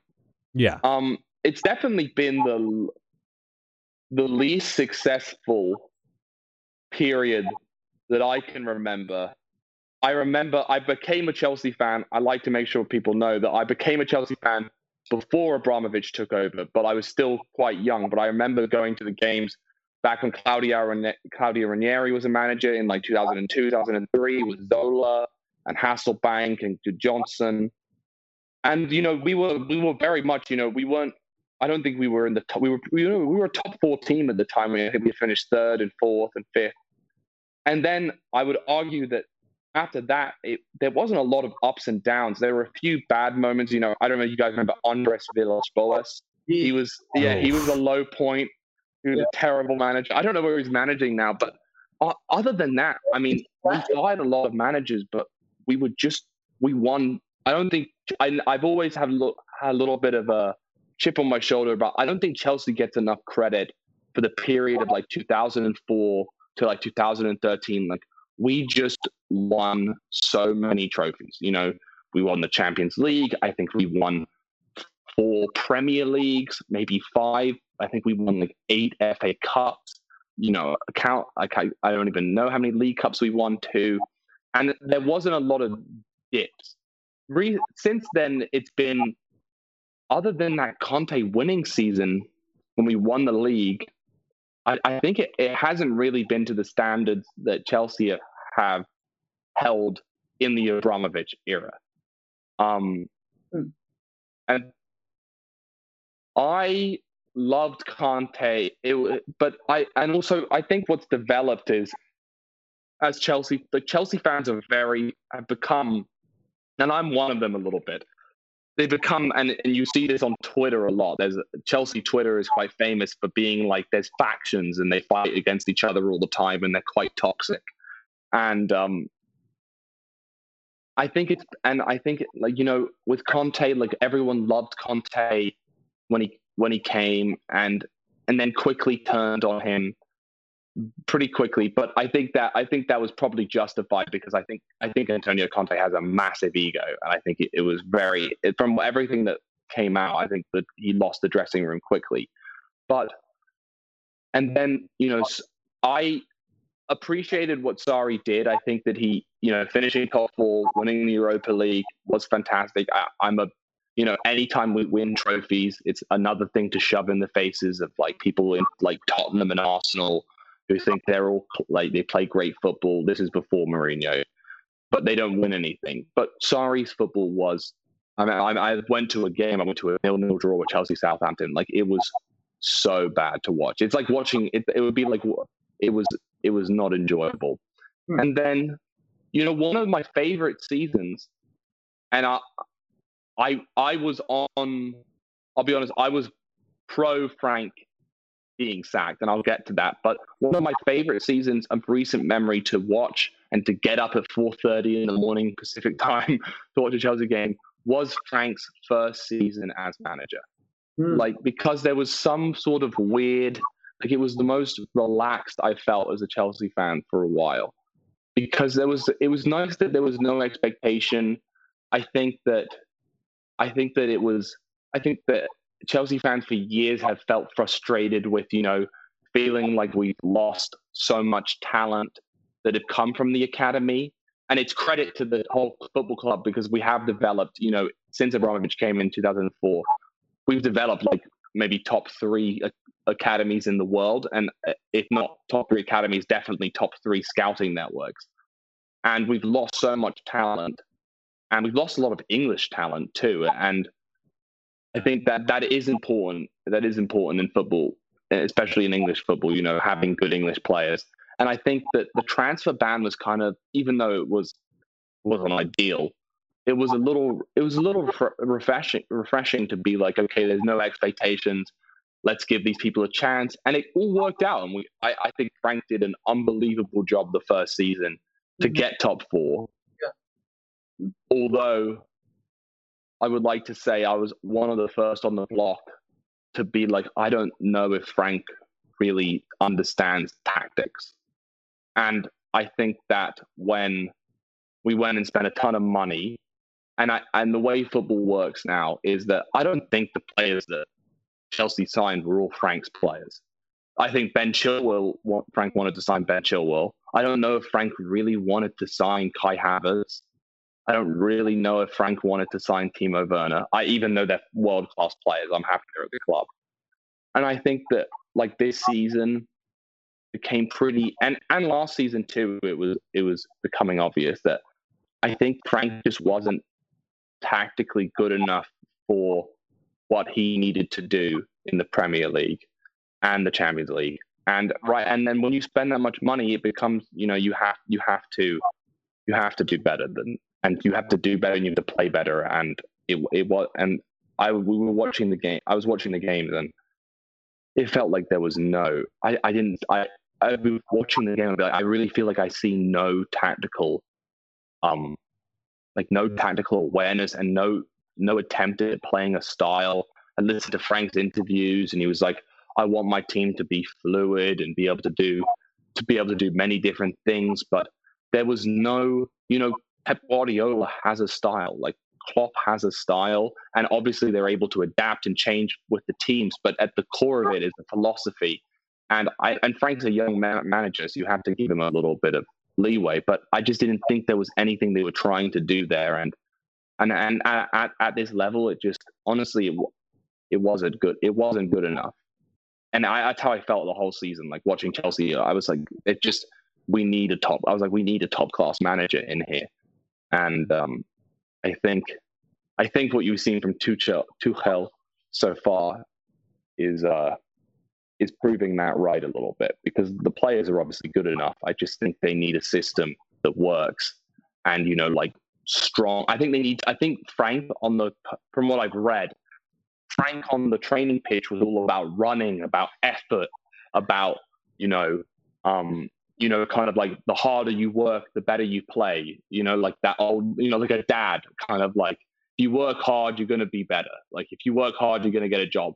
But in reality, that that's not how football works. That's not how life works. You know, if you hard work and being the hardest worker doesn't always mean being the best or or getting the best results. It you have to kind of be smart and you have to kind of have a system that you can kind of go back to and you have to kind of be working towards like the bigger process and i just think that was missing in frank's management. So can you expand can you expand a little bit more on on your criticism of his tactics? Because I'm, I'm just curious um, like you're saying is it as simple as you know Tuchel's playing three at the back? Or is it that you know like you said just inexperience or was it a system or what was it? I think i don't think frank had a set system.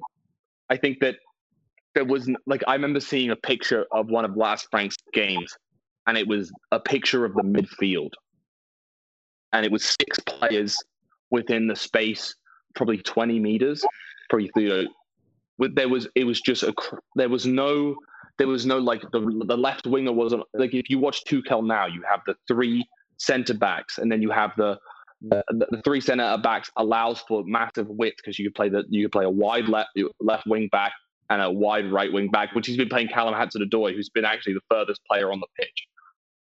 So then you have your, so you don't have a you don't have a ten, but you have, you know, you have a forward striker, and then you have you know Timo on the left and like Mason on the right, who can kind of tuck in and then play in the little spaces, other outside of the striker, and you have Giroud who can kind of, I don't know if you ever saw Giroud with Hazard but it was one of my favorite partnerships to watch because Hazard would play in that kind of Timo position, kind of inside left, and Giroud is one of the best at just bringing other players into the game. And I felt like, and I felt like with Frank, I wasn't seeing any of that. I, I also just wasn't seeing any set. It was as simple as just I wasn't seeing. I didn't know what we were trying to do. Like each match towards the end, it's better. Like I don't what like now I with Tuchel, I look at the game. I'm like, okay, this is how we're going to score. We're going to dominate possession because we have three at the back, which means that we can play quite a high line. And because we have three at the back, we have two sitting midfielders, and uh, in Kovacic and uh, Jorginho, or Kovacic and Kanté. I hope. I'm not the biggest fan of Jorginho. You know, we have a lot of we have a, we have those five players in the middle of the park who are going to win the ball back a lot. From there, we're going to kind of we can able to pass it around quite a lot if we want to keep possession or if we want to score, then we can start spreading the play wide to the right wing backs. The, the forwards can tuck, the right wing back, the right wing back or the left wing back can bomb forward. The, there, it felt like there was a from there you could try to get to the byline and cut balls in, or you could switch it back to the other side, or you could start trying to bring it back into the inside and involve you know Pulisic or Timo, or or you can bring it into Giroud who can lay it off. There, there feels like there is a there's a way we are there's a they know how they're trying to get the ball into the, the net. Mm-hmm. With Frank, I don't I felt like the players were on the pitch kind of running around like okay like we're gonna score but much like me playing in uh recreational football with Owen like all right we're gonna score but how like uh, okay. like we're just gonna we're just gonna get the ball in the net like we're gonna that, do it we're gonna get the ball in the net those those teams had more issues than uh than any of any of Frank's uh Frank's starting yeah, eleven. Yeah, so we'll, all teams had such. We'll, we'll save that for another time. Well, a, that's, that's a conversation like a at a bar podcast. But yeah, um, so yeah, and I think that and then it's funny because when Frank got fired, when Frank got fired for for a few minutes, not for a few minutes, for a few days, I was like, God, am I like, like what have I done? Like Frank Lampard was my favorite. Not what have I done, but like what have I been supportive of? Was your favorite? Was your Frank, Frank, Frank and Didier Drogba. Frank, I mean Frank Lampard was an unbelievable player. I I, I don't want to I don't want to get into a who was better, Frank or Steven Gerrard, but I mean, what what Frank did, I mean, being the highest scoring player for a football club as a midfielder is unbelievable. I mean, the amount of trophies he won, he was a fantastic. He was he was a, the best player for Chelsea I've seen. I, than... I want to ask you. So, you know, I'm curious. You know, so when you think about all the you know Chelsea managers they've had, you know, there is definitely a theme of you know when you take AVB, you take um, even Sarri to some extent, you know, pretty much just mm-hmm. had an Napoli. Um, but you know, for the most part, even like Scolari, right, when he was there, like he was an manager. I guess my question is like, what what leads you to believe that a, such a new manager who you knew was had managed one season at Derby County wouldn't have been able to figure it out, you know, and kind of in the long run while there might be growing pains for him, might have been able to figure it out and actually be the right men for them in the long haul, past the season. Yeah, that's a great question. I was thinking about that kind of before I came on. Um, I think there is no. I am not saying that Frank won't be a great manager. I'm not. I'm not saying. I'm not saying that at all. I think I really hope and I think he has. I think he has the qualities to be a good manager. I think he has a lot of solid man management qualities. I think that with a little bit, I think with probably a better. I'll be honest. I I have a theory that I don't think his backroom staff were the best. I don't know if you know that his. I don't know if Jody Morris and his team. I'm mm-hmm. no sorry, Jody, if you end up listening to this podcast.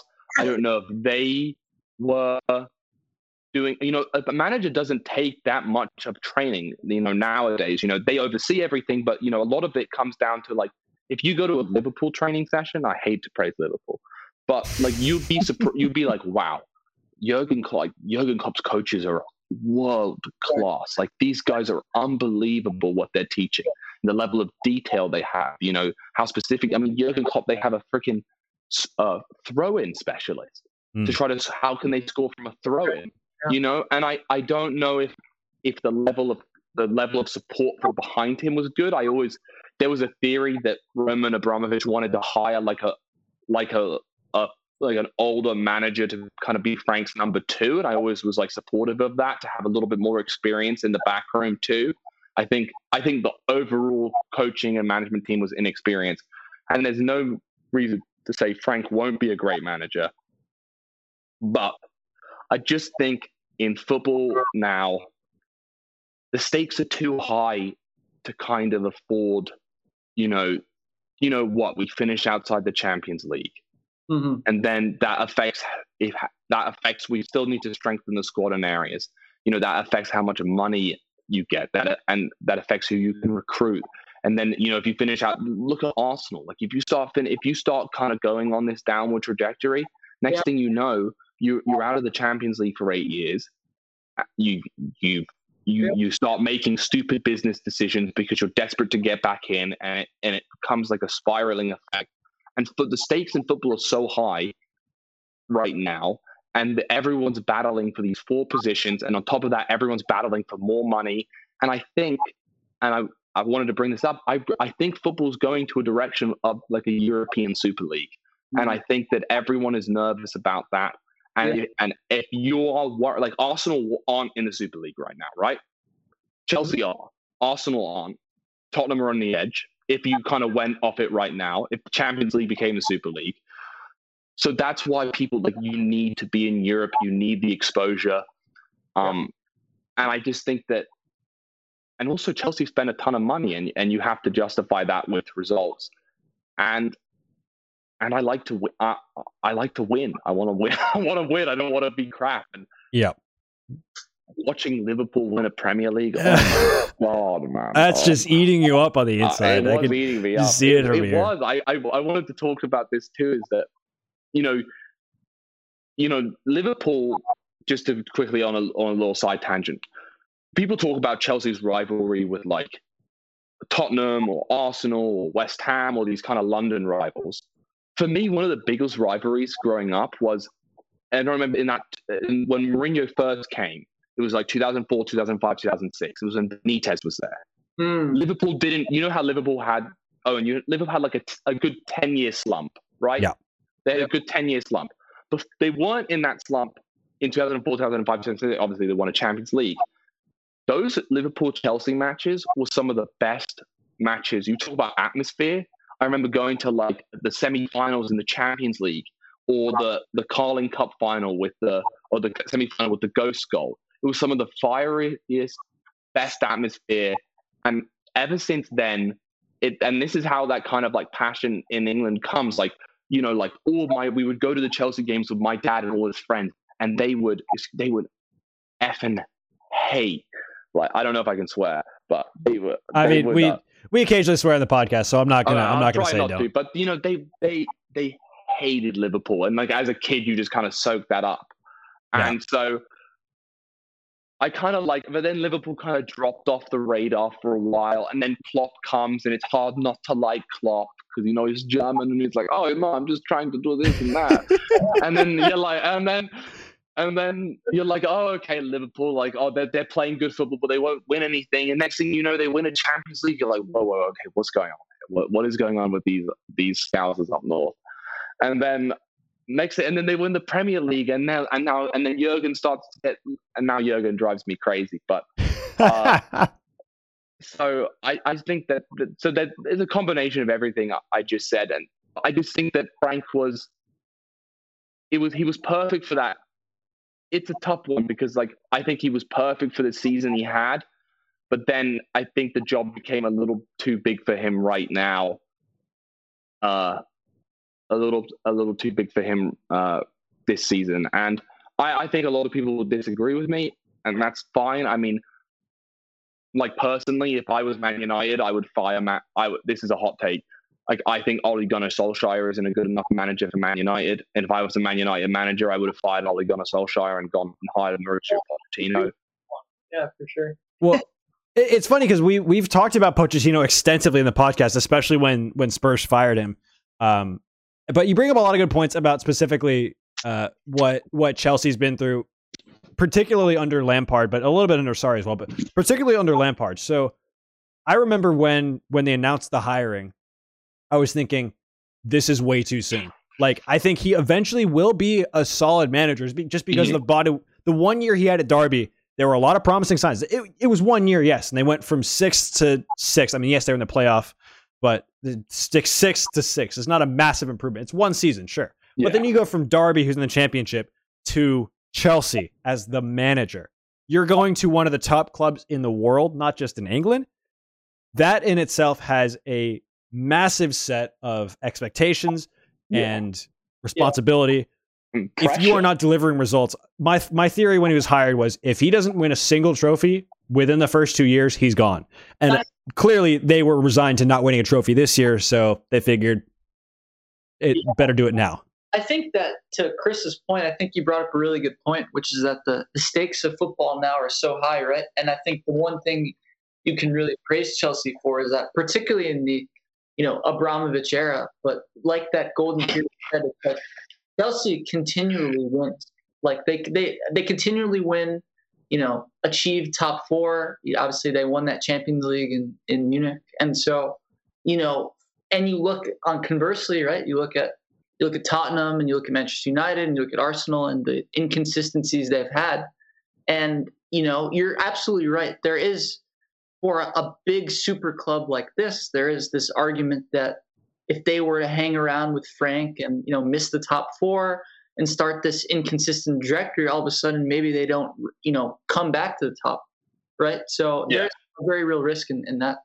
Well. Yeah, I, yeah, it's like it's something as simple as like maybe they miss out on the top four and Tottenham get in the top four, and then Tottenham and Chelsea are going for the same transfer target in the summer, right? And and Tottenham end up signing that guy, and he becomes like Bruno Fernandez, right? Like he's a game changer, you know. Ugh, and then the next season you miss out on it again, and then then you go and you do like a Nicolas Pepe. You you spend seventy two million on like someone absolutely crap, and then you put your whole budget at risk, and then you and then all of a sudden you become like an Arsenal who have made a bunch of I, am so I know you've had a lot of Arsenal fans on here, but like the one credit I got, I I think Chelsea deserve a lot of credit for how well run they have become as as a business as well as a football club, and that's part of the reason like it wasn't going to work with Frank right now because it just wasn't the smartest business decision in the long run.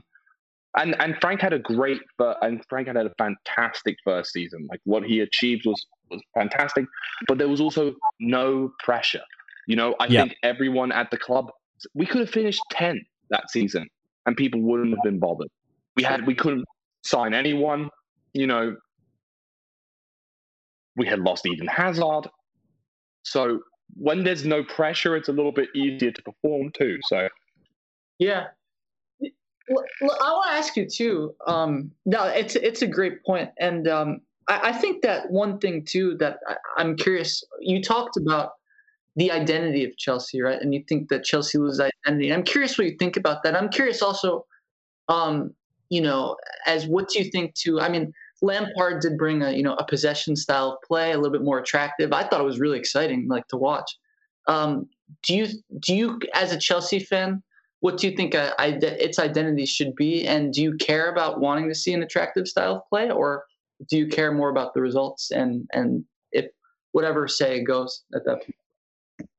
Um, I think that there was that first season with Frank.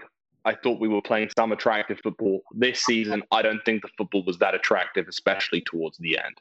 Mm-hmm. I think it, it, I think that I think we lost some.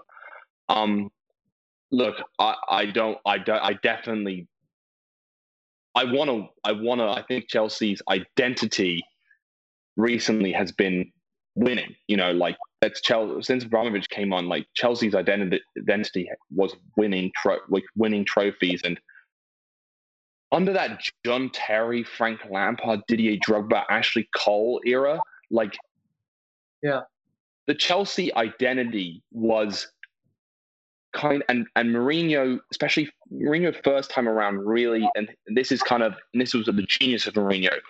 Mourinho was like, everyone hates us, and he would play into that. He would he kind of like would play into this like there is an agenda. Remember, I remember. Do you ever remember like when he was like, "There's an agenda against Chelsea"?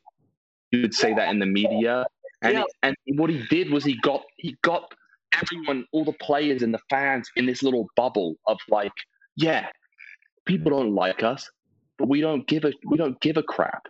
Mm-hmm. We just we're just gonna go out there and we're, we're gonna win and we're gonna be feisty and people aren't gonna like us and but we're gonna find a way to get it done. And you know that's like the Diego Costas, you know Cesc Fabregas, you know that's enough. Like those are the kind that's the kind of like core Chelsea identity. Mm. But I don't think that sat well with Roman. I think Roman wanted Pep football. Roman tried to sign Pep like two or three times from if the reporting is true. And Roman has always wanted like attractive, dominant, attacking football. Mm-hmm. Yeah. It...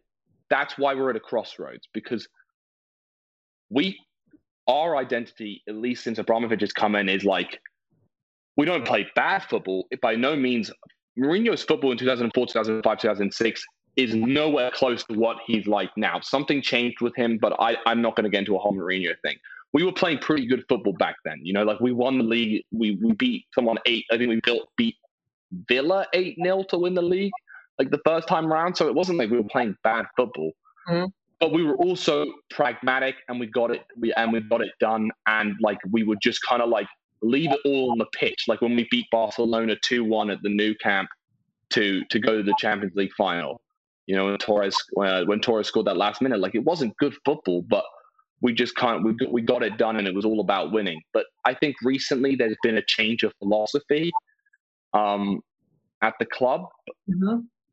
And uh, I'm curious to see what the future is because I don't think Tuchel, trying to say his name right, I don't think Tuchel is like renowned for like his specific style of football. I think he could be a little bit more of a. I, I I'm hoping. I'm trying to be optimistic. I think he's a little bit more of like the get it done and win, and, and play better football than Sarri did because that was a low point for sure. But I think he's kind of a little bit more like a German. I'm getting like the vibes of like a German Conte, and I know that's because they play a similar system. But mm. you know, solid at the back, but also like you go forward with with pace and vigor and you know intent to score rather than Sarri. It, I was like, are we trying to win this football game? Like, are we like are we just going to pass around the midfield for ninety minutes? Because I'd rather watch I'd rather watch baseball.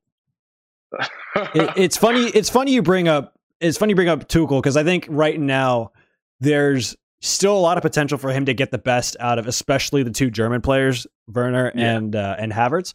But I think the one thing with with Tuchel is that he's based on where he's been in his career and I think this this gets lost a lot of times. He basically followed for the first, I don't know, two major jobs he had in manager in management in football. He followed Klopp, not necessarily stylistically, but he literally followed Klopp from Mainz straight to Dortmund.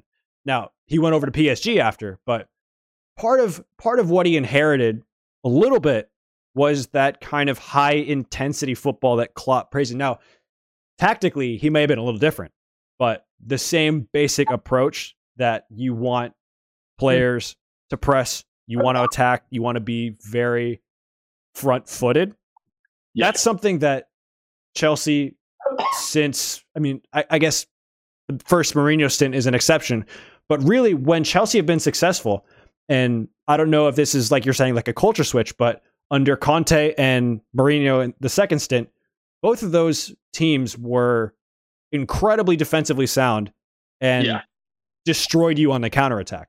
I remember what when I was watching Chelsea in what was it 2016 17 when they won the title under Conte.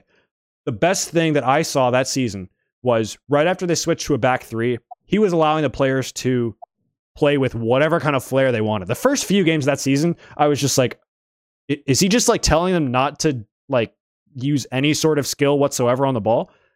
Once once that happened, once they started expressing themselves and throwing back heels on counterattacks and you know spraying 40 yard passes yeah. across the field on counter like that's when you knew like okay this team has a DNA of you know a Mourinho Chelsea a Chelsea that's going to win the title since yeah. then it's been Sarri who's kind of known for Sarri ball if if it even works in England which kind of but not really think, I, I mean he won a lot of games like the credit to him there but it did it, it I thought Sarri ball was like they were like Sarri ball was fast. It's you know, it was not. It was not no, at all. It's very, was, very methodical. And then, and then with Lampard, like Willie was saying, I saw the same thing. I saw a lot of he wants to have the ball. He wants to play a very possession based kind of big team football, if you will. You know, like all, all of the big clubs these days, their their mo is have all of the ball, dominate the yep. game.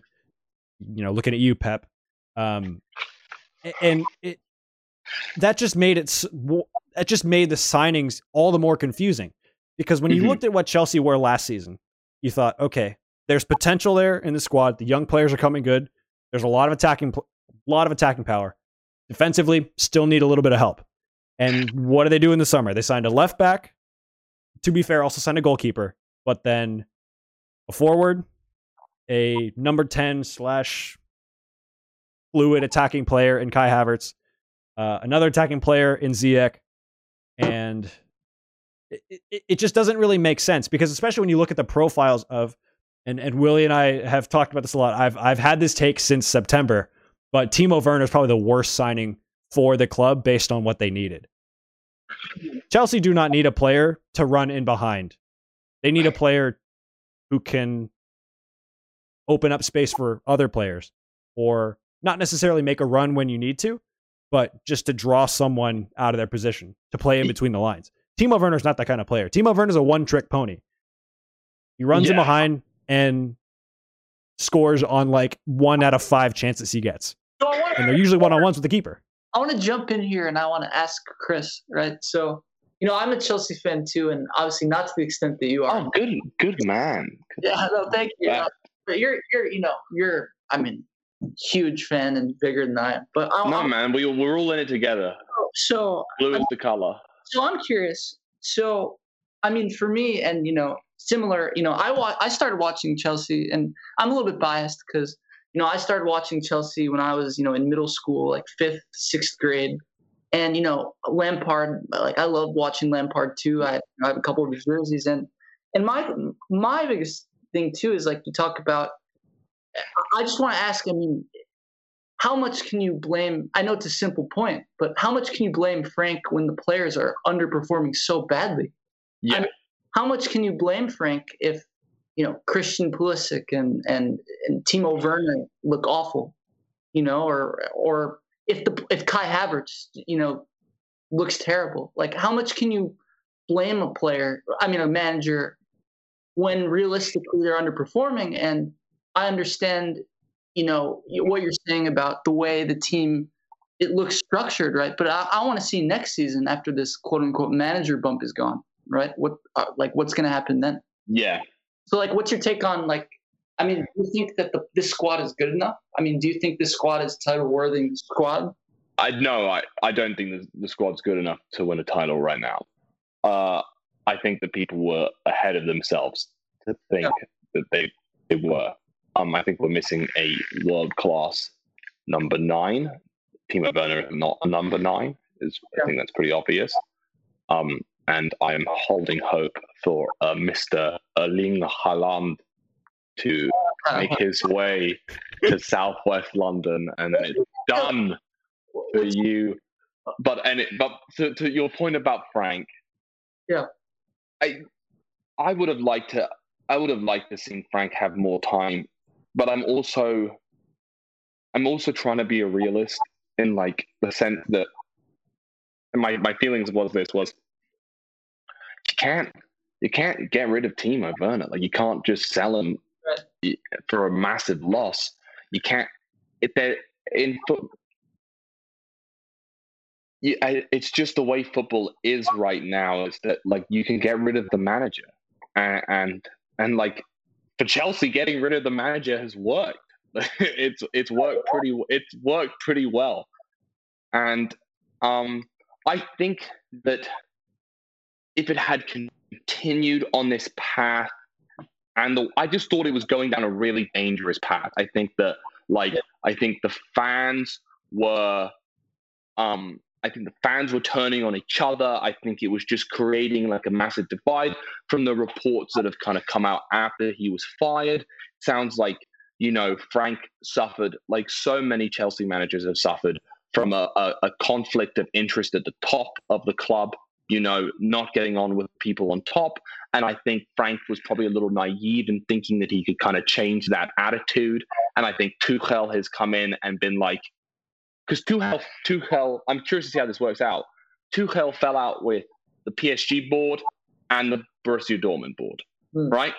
I think he's coming to this job being like, hey, you guys do whatever you're going to do. I'm just going to manage the club. I'm just going to coach the team. And I think Frank might have thought he could change uh, a kind of culture at Chelsea. Yeah. Because this culture has been here for the last four or five years. Massive player power, massive power in the in the boardroom, and I think Frank thought he could change that, and it didn't work, and it kind of came back to to bite him in the ass. And, and so my like what I would say is I I completely I completely agree with you. And I think that that's part of Frank's downfall was the you know the like you said the the the revolt of the players and his relationship with supposedly Marina Granovskaia. But the thing that I am like really upset about as a Chelsea fan, who you know is just such a big Frank Lampard. I mean, I was a fan. No, I mean, I, I, I, I'm, I'm with you there, man. Like he was, he was, I don't, he was so, he was so good, and like he was such a servant to the Chelsea football. Such a soft spot, man. But like, what, what, what really annoys me is like when you read, like, if you read like that athletic article that came out, right, and they had all the inside information, right? Mhm. Like, how can you criticize? And maybe this is some extent where experience comes in because you can learn to deal with egos and tweak the system based on who you have. But when you read Laporte and like, for example, right, Frank Lampard really wanted Declan Rice. He thought it would have fixed the midfield. He kept asking for Declan Rice, and they like got annoyed because he was a Chelsea product, and they thought it would be bad for the club to like bring back someone who you know had previously been there. But it's just like, and supposedly most of the other signings he hadn't signed off on either. So my point: how can you, as a, how can you really judge a manager for when he has a vision for what he wants to, and maybe you could say maybe he didn't see it, but supposedly like when Frank Lampard has the vision for the for the kind of way he wants to play and the players he wants to bring in, but the board brings in people that he doesn't want at all. Like he, I'm guessing like look, I could be wrong, but I'm guessing Pep and Jurgen Klopp and you know uh, all these other managers like you know Jurgen Klopp, Mike Edwards like has a lot of power, right? But Jurgen Klopp has a say in the kind of players he wants. But it sounds like Frank Lampard really didn't have any control whatsoever of what they were doing, and it was like it, it's just unfair if he actually did indeed have a way he wanted to play, and they would sign players that, like you're saying, like Timo Werner, like but he's hard to fit in the team. You know, for example. Um, Yeah, I, I, I, I like when I started. I, I, I totally agree with you. And I thought, like, I remember reading that athletic article and being like, oh man, this is not.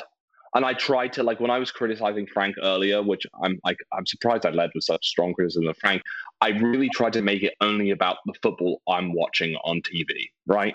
That's fair. and I and I that's what I'm that's what I'm trying to that's what I'm at least I'm coming from as a fan is like what am I seeing Yeah. and what and and where what is and like what and what is translating to me is like like I said a, a little bit like a little bit tactically naive Mm. um and also I also think that the one thing that is really gone against Frank and I would have loved to have seen in a different reality I think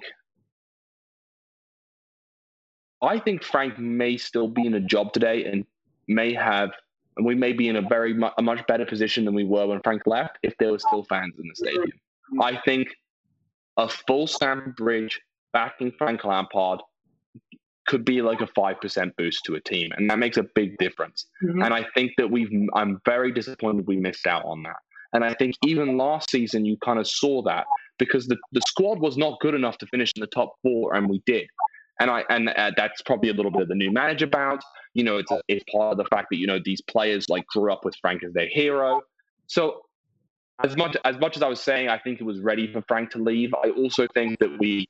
I also feel terribly. I do feel terribly for him, and I think that things could have gone differently if COVID didn't happen Mm. and like the fans were still in the stadium. And I think even in the few games that Chelsea had fans back for like the three weeks when fans were allowed in the stadium, like there was a little bit of a better performance from the team. Mhm. So, so that's where I feel. And I wanted to quickly say something about what Owen said about Timo Werner. I, I think I, I, I've been seeing something from Timo recently, so I'm not going to go ahead and say he's like a terrible signing. But I do, I think I, I do agree with you because I don't think Timo is the replacement of Eden Hazard. Like, and I think that like he is not the Eden, he's not even close to an Eden Hazard, not just in like talent and skill level, because Eden Hazard, Eden Hazard actually, by the way, might be the best player who ever played for Chelsea in terms of pure talent. Mm. I, I, that's a bit of a hot take, but I know Frank I, Frank Lampard's. It, he doesn't have the career of everyone else, but my God, Eden Hazard was. I love I love small footballers with a low center of gravity. Like I love like uh, they I just they're just so fun to watch, and Eden Hazard was unbelievable. But so I, I, I just wanted to say that I kind of agree with.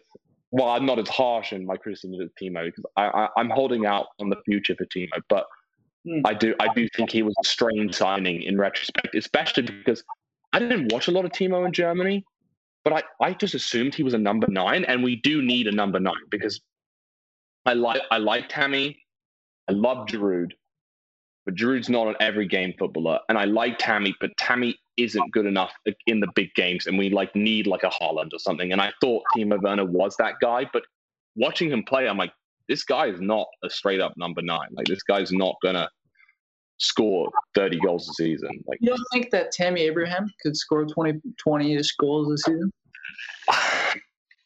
I think if you didn't play, if you played only teams outside of the top eight, I think you mm. score 25, 30 goals a season. I don't, but I don't think like I would love to see I would love to see the stats on what his goals against the big eight, like the, the, the top eight teams are, because I, I don't think it's over like five or six goals. Yeah. But like, you know, I mean, it's a hard, it's a harsh criticism, but I mean, like, yeah, he like scored like 30 goals in the championship, but mm-hmm. I, I, think that, and like he scores a lot against the smaller teams. Because, and and I, that's a great quality to have and a fantastic striker to have in a squad. Like you need that to win titles, but you need a Diego Costa. You like you need someone who's going to score in the big games.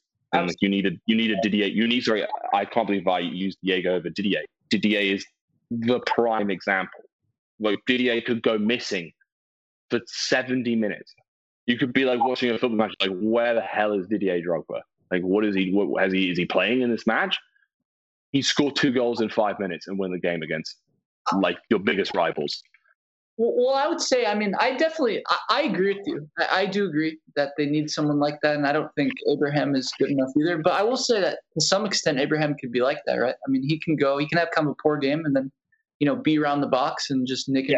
You know, he's that kind of natural fit that just yeah, he's and, he's like a yes, I, I agree with I I do I, I that's a that's a really valid point you know, but he's like he's like a poacher, right? Like he's gonna go be in the good spot.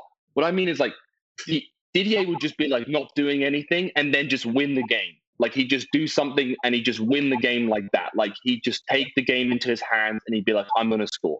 Diego Costa had that too. Like Diego ha- had that. Eden has it. I know Eden what Eden had it. No, Eden had it. Eden had that quality too. And like, there's always been a Chelsea player, and and all great club teams have that. Like Salah at Liverpool, he has he has that quality.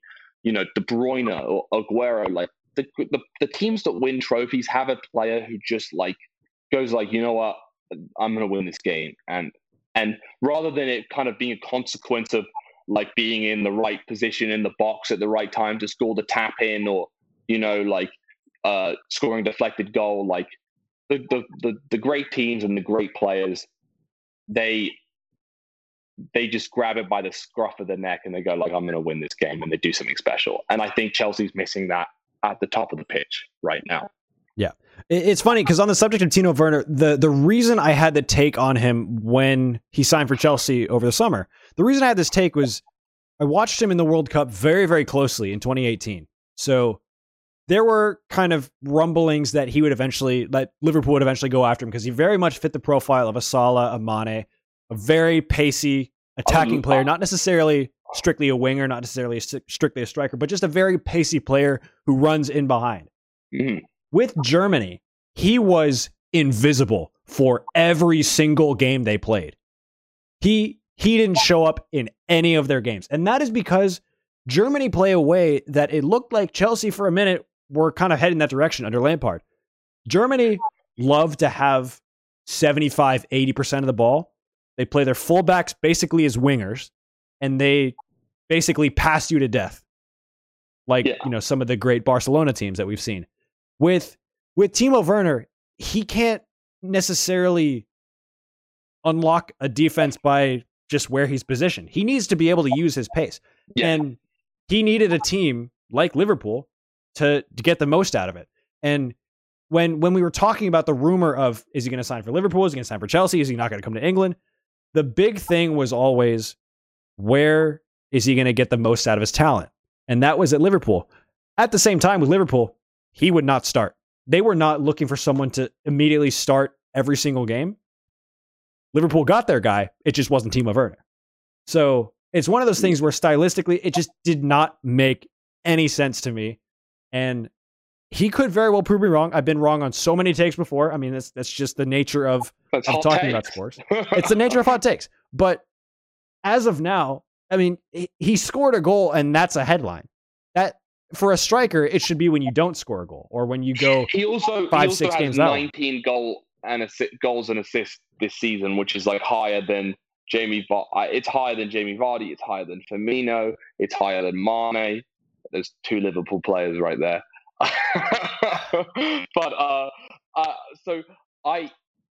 I get, I, I, I agree with you. I think it's also like a shock when he's like, okay, I'm like the quickest guy in the Premier League, but like that doesn't matter when Burnley or Newcastle or uh, Crystal Palace sit in their own, you know, in their own 18 yard box. Like, what are you going to do? Like, it doesn't matter. Like, you can't, you're not going to get past the last man. Like, you got to do something different. And I've been really disappointed with Timo's ability to take people on. Like, uh, and his first touch has been, his first touch especially has been like, oh my God. And like, and, and his dribbling ability has been, his dribbling ability in his first touch, more so than his finishing, because I think that's a comp. I, I really think finishing is a confidence thing. Like I've seen him score on YouTube. I've seen him score like hundred goals. Like you can't score hundred goals and not have some quality finishing. I think that's a confidence thing. So I I think that um I think that what I've been most disappointed on is is like I'm like okay beat this man like beat this man like just you know take him on beat the guy and he doesn't do it and that's what. But I think that there's, they're, they're figuring out the system and how to get the most of him. And I think I genuinely think he's been a much better player since Tuchel has come in. I wanted to ask you something, Owen. Yeah. Just on the just to take the topic off Chelsea, I wanted to ask you something about Liverpool. Yeah. Look, I wanted to get on here and just flag off Liverpool, but, I but knew it. I, I but I also want but I've been thinking about this. So you talked about how the big teams now are, you know, they want to dominate possession. They want to have 70, 80% possession.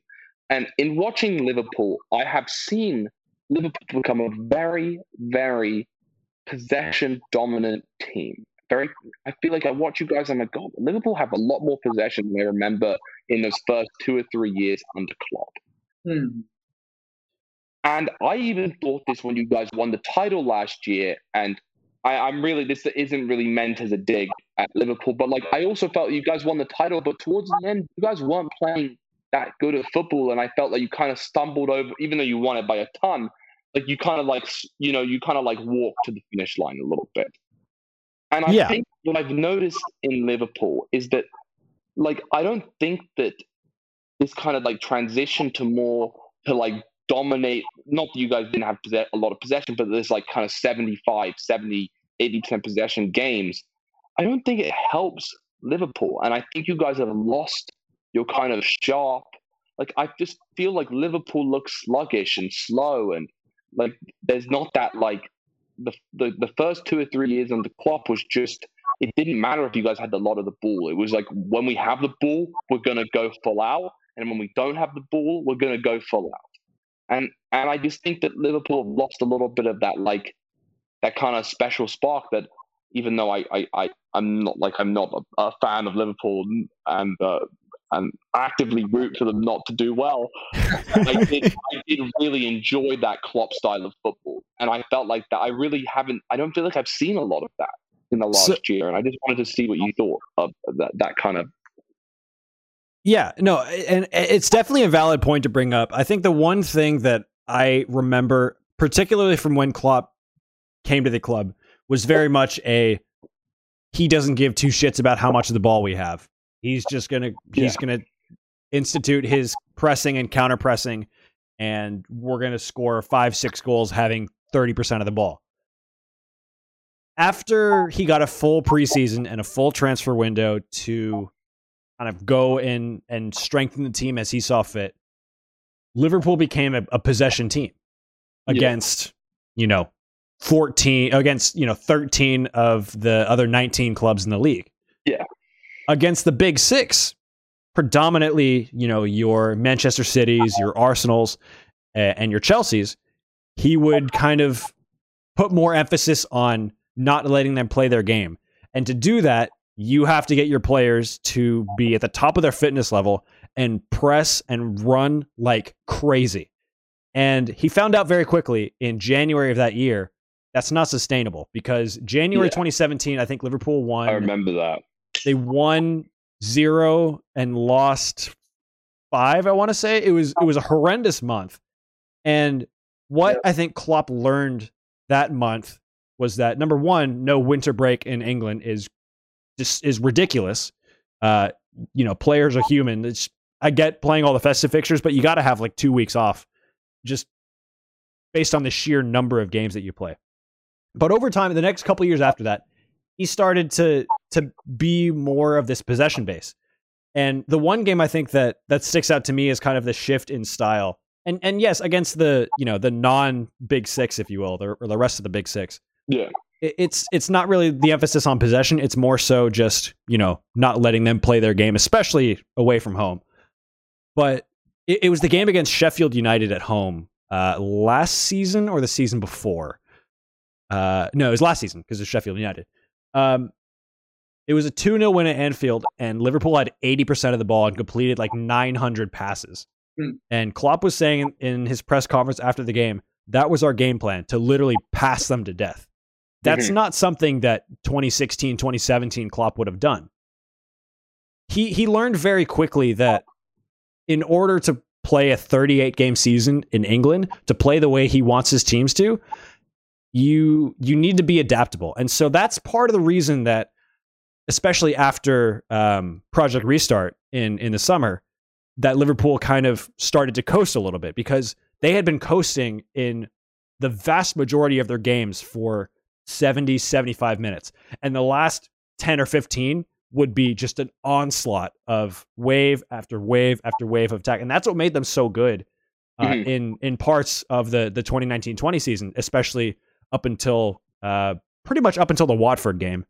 Um, it, it- it was just a case of of he he got his team to manage the game a lot better, and that was something that made the difference. Like I mean, yes, he still had you know against City, against United away, against Arsenal away, against Chelsea away, he would still have his team press and play kind of that heavy metal football. But he also learned that hey, this is a long season, and we're only in what say November. There's a lot of football left, and you know they had been top every year at at one point or another, kind of late in the calendar year, but hadn't gotten over the line, and that's because by the time you know late March, April, and then early May ro- rolls around, your players are just mentally exhausted. Yeah.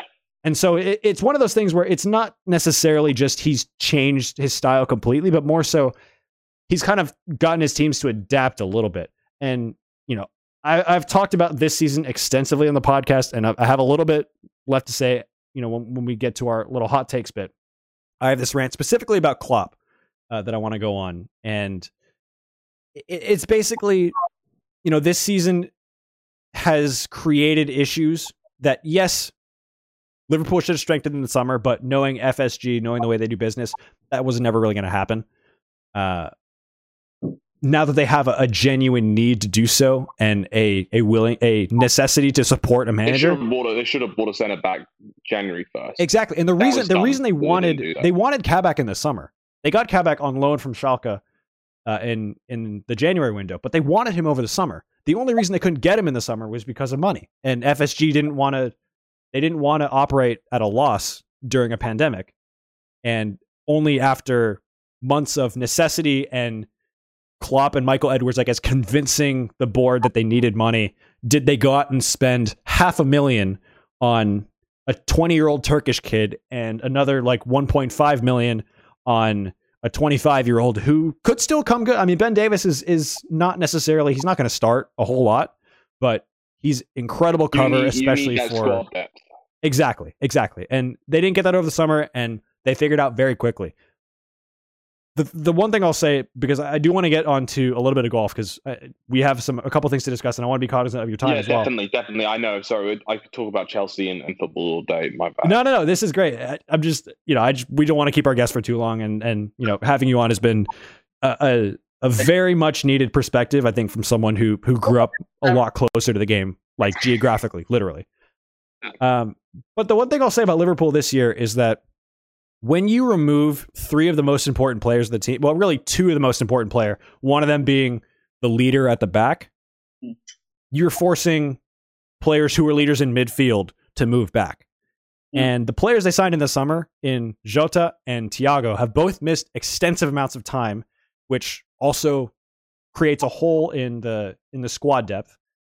But at the same time, it it exposes a a flaw that it's kind of been a it, it's been a thing with Liverpool. If you take Jordan Henderson out of the picture since Steven Gerrard left, it's a leader in midfield who's going to put a foot into a challenge if he needs to, and they haven't had one of those under Klopp.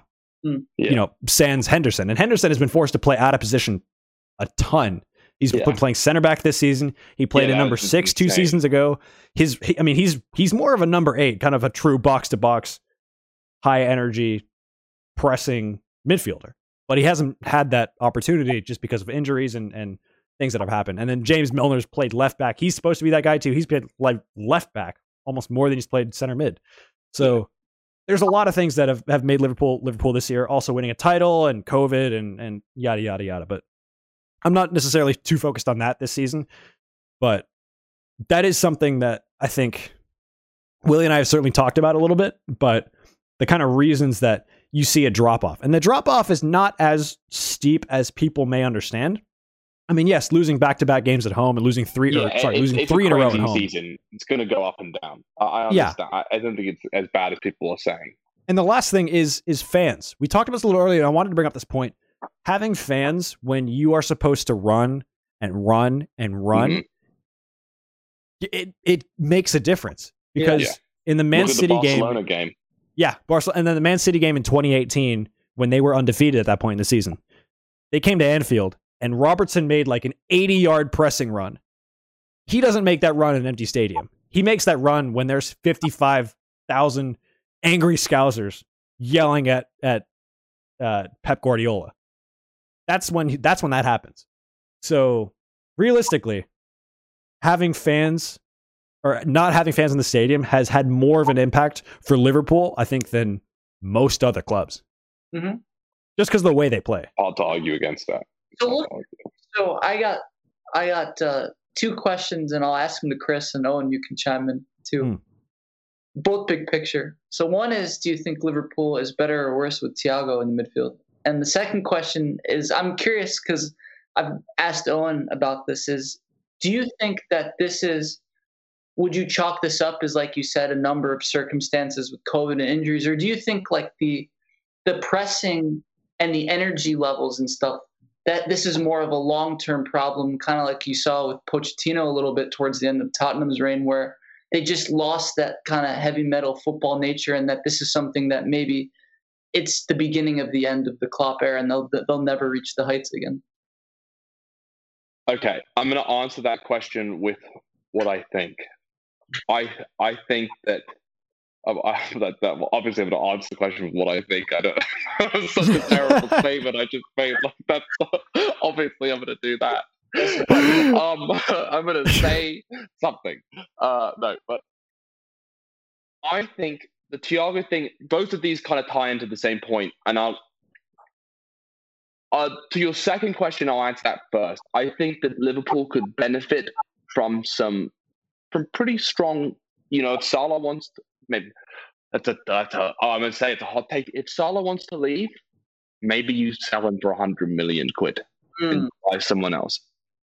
If you're gonna play that intense, look at Jota. He came in and he flourished because if you're gonna play that rock and roll football, maybe you do need a little bit of a turnover because maybe if you're playing that for four years, maybe it becomes a little bit, oh man, like this is, you know, and like you, the players might start to, you know, want something else. But that's just, I don't know, but that's just my, that was just something that kind of came to mind. But more than that, I think that Liverpool do have, and, and this is to the Thiago point, because the Thiago is like a player who kind of, you know, he wants to dictate possession, and I don't think he's been as good as people were hoping. But I think, and this, and the Thiago thing goes to this next point that I'm going to make. I think right now Liverpool are trying to play like a little bit like Man City, If Mm. you want to do that, you're not going to win another Premier League as long as Pep is in the Premier League. Mhm. So if you so I know that the pressing exhausts the players and um it's you it's it takes its toll and it has a lot of risk to it. But you're not gonna beat Pep at his own game. And and you're gonna look like look at what's happened in the league. Like you you're not gonna win another Premier League doing this. So I think Liverpool do have to have to figure out how to get back to that the way they won the title and how good they were before this season. Because yeah, I just don't. I think Man City are too good. They're too good, you know, at this at, at the way they play football, and and Liverpool's answer to it has to be their. And I, I I want Chelsea to be the answer to it. Like I don't want Liverpool to be the answer to it, but you're not going to beat Man City at your own game, so you got to figure out an antidote, and you got to do something different. And Liverpool did, and they and they and they won. They lost the Premier League on what 98 points? Is that what it was? That's unbel- That's unbelievable. Like Yeah. they lost the Premier League on 90 I mean, that's un. Was it 98? 90, 97 points 97. Sorry, to, to come second. I mean, it, there's Unbelievable. yeah, it's it's absurd, and and it's one of the things that the only reason they didn't win the title that year is because they had you know Pep Guardiola and his limitless resources at Man City, and and I wanted to make that point earlier that if if he would have gone to Chelsea, oh they they would have had money to support his lifestyle. Don't worry, don't worry. Yeah. um, I'll, I'll chime in really quickly, and I do want to get over to golf real quick because there's Yeah. there's an important point I want to talk about. Willie and I have had this discussion a lot, but what I'll say about Thiago is that he hasn't played in a Liverpool side that Klopp prefers as his for as his absolute first choice. He has not played in that team. Klopp hasn't had that team since October, and the game where the fir- the the really the first game where he had that opportunity was, believe it or not, against Chelsea, and he was the best player on the pitch Mhm. in the 45 minutes he played, or he's one of the best players, if not the best player.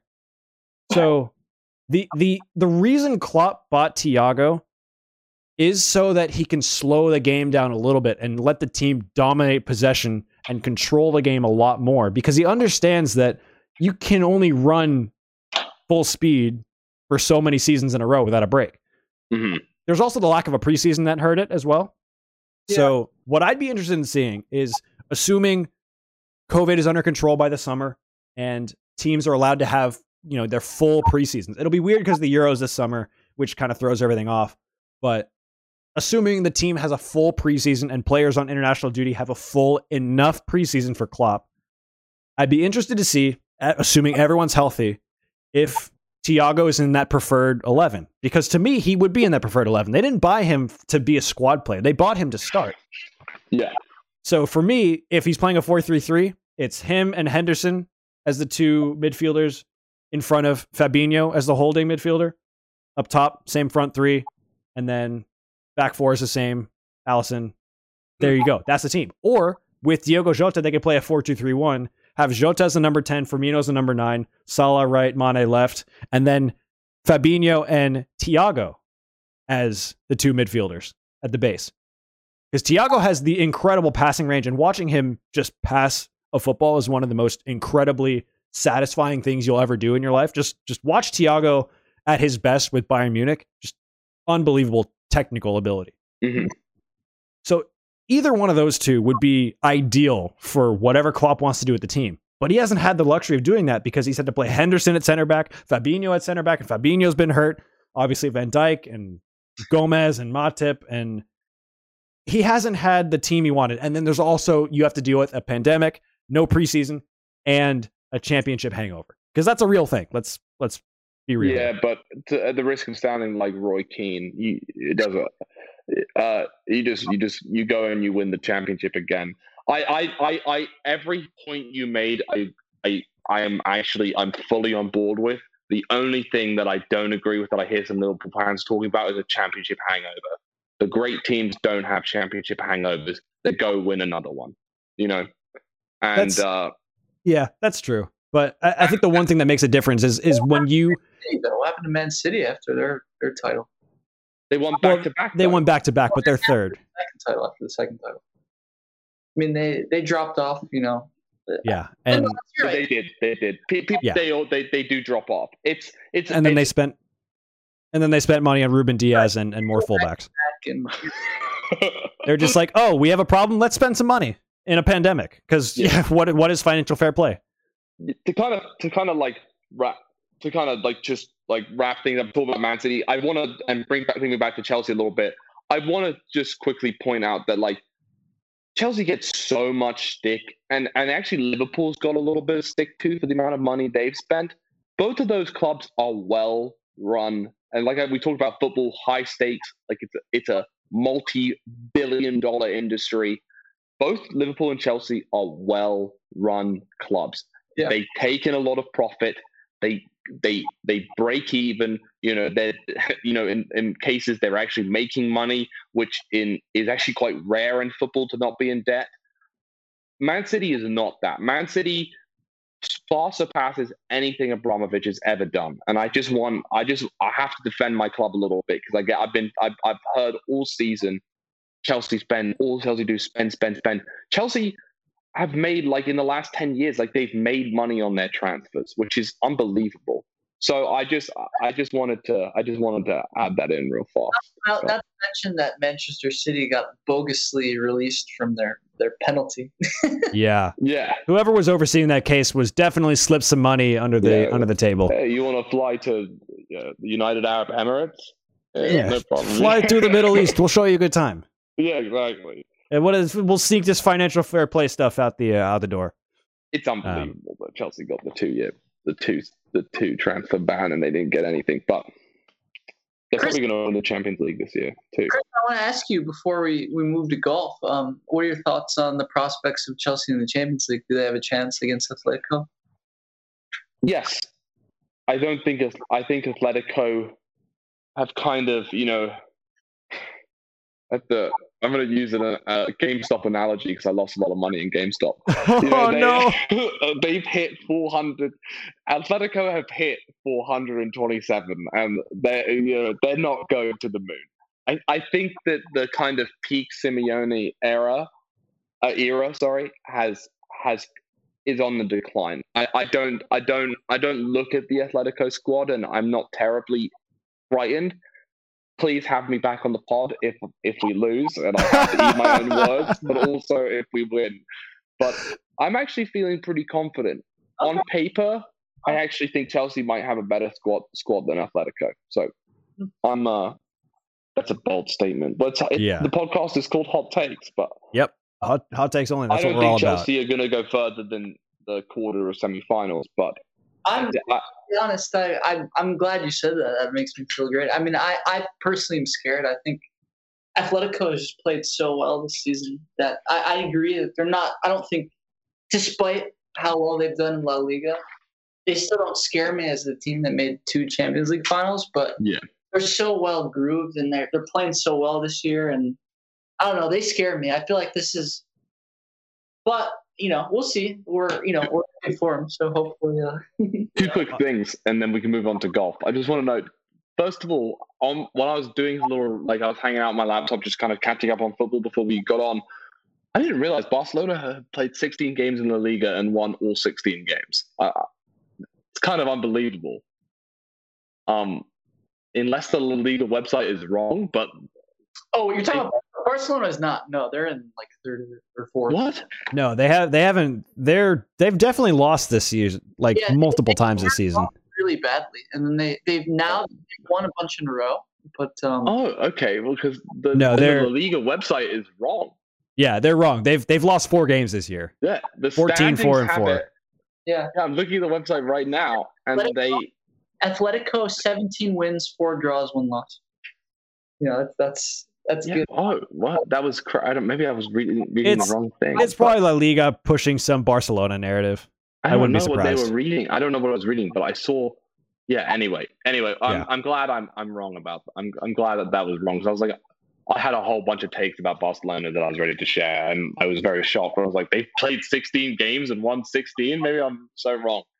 But Yeah. Um, No, it's it's funny because because Willie still thinks they're going to win the Champions League. I think he, Willie, I think you doubled down on that take last week Yeah. uh, on the pod. So we'll Chris after this fixture is done, sometime in March, we'll have to have you back on, and and really at, at just some point later on in the season. We'll have to revisit this Anyway, my- discussion. My other thing I was going to say is who's everyone's picks to win the Champions League? Yeah, I've got Atletico. You've got Atletico. Mm-hmm. What about you, Owen? So I don't want to say Man City because you know I I, I think I have a take about Pep Guardiola that I've I've shared before. I'll reiterate it a little later. Um, Mhm. I'm just gonna go for chaos. I'm gonna say Juventus. Oh, I love that. I love that. It, it's just because because Damn. they have no shot at would winning love- Serie I A would love right to now. See Juventus win. I would love to see Ronaldo win It- a six. All I care about really is if they come back in the second leg, which is more likely than not because of Cristiano Ronaldo. Just the memes that'll come as a result of that of of Ronaldo coming back from a huge de- from a deficit again in the Champions League. It's just it's too funny. You can't write this shit. You, Yeah, you can't. I uh, I think that's a great take. I, I I've actually for my little Pep take. I think Pep's changed. I think something's changed in Pep, and I think the kind of um, self implosion that we've seen from Pep in the last two seasons. Hmm. Trust me, I am not saying it's not in there. I think Pep, the Pep roulette, the Pep psycho, it could come out any time. So far this season, I've been really impressed with Guardiola, and I think that this could be the year. Um, so that's my that's my take.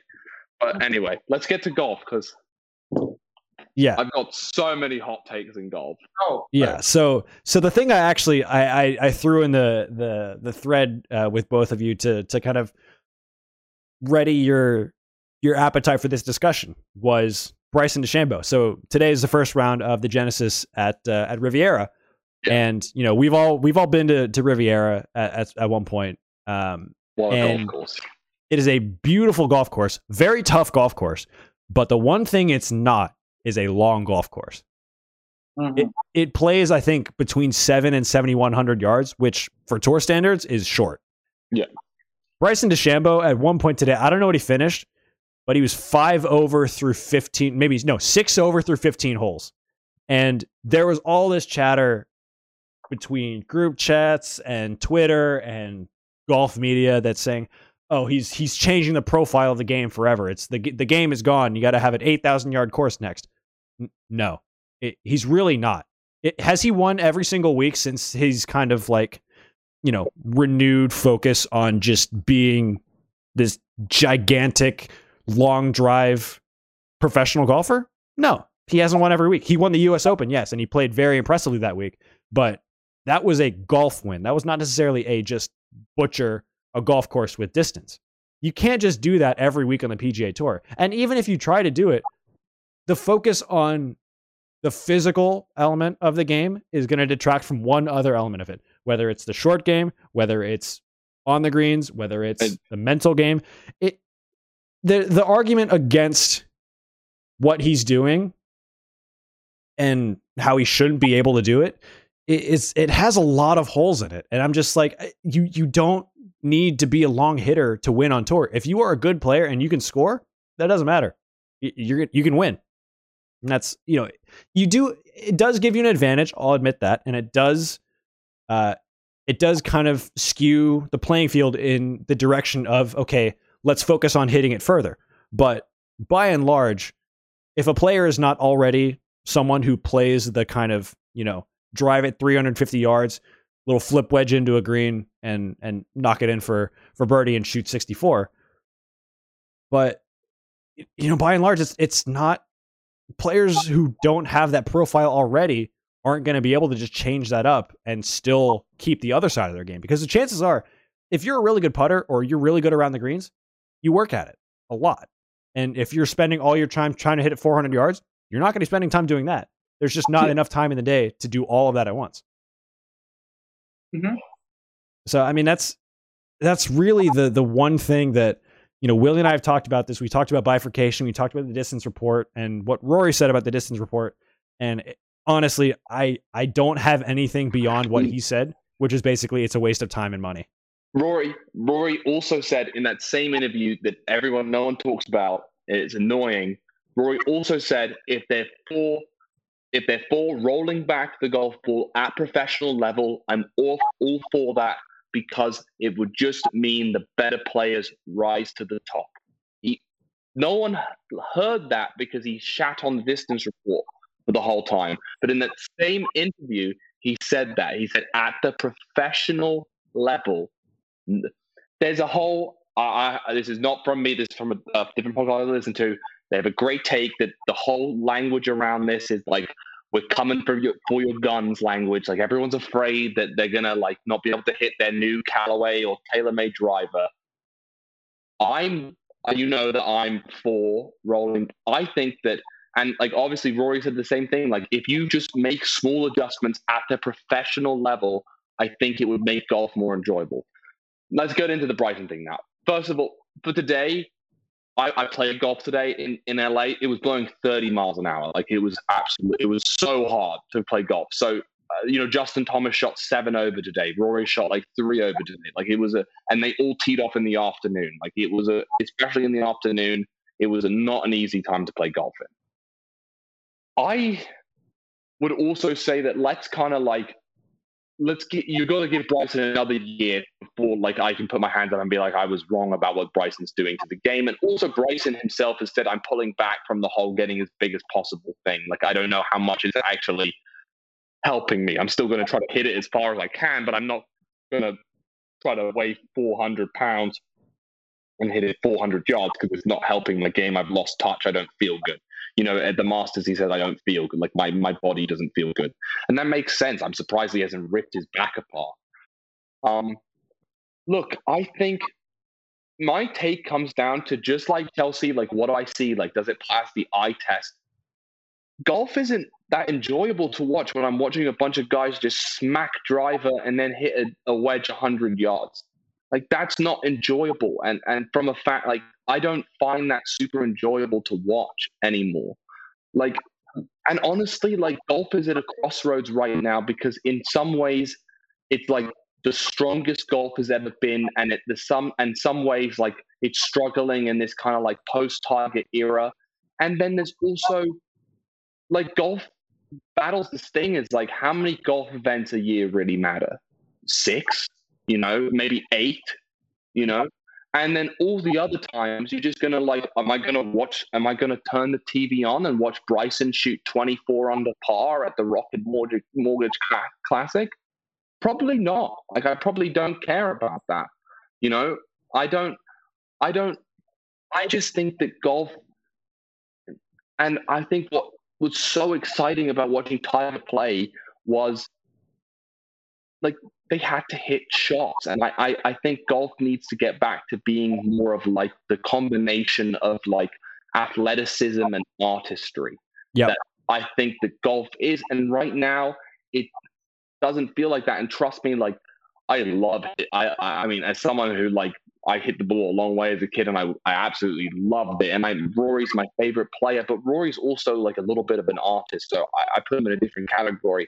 And Bryson is just an example of a further trend in the game. And I just think that why, you know, DJ shot 30 under par earlier this year, uh, last year. Do you know how boring of a golf tournament that was to watch?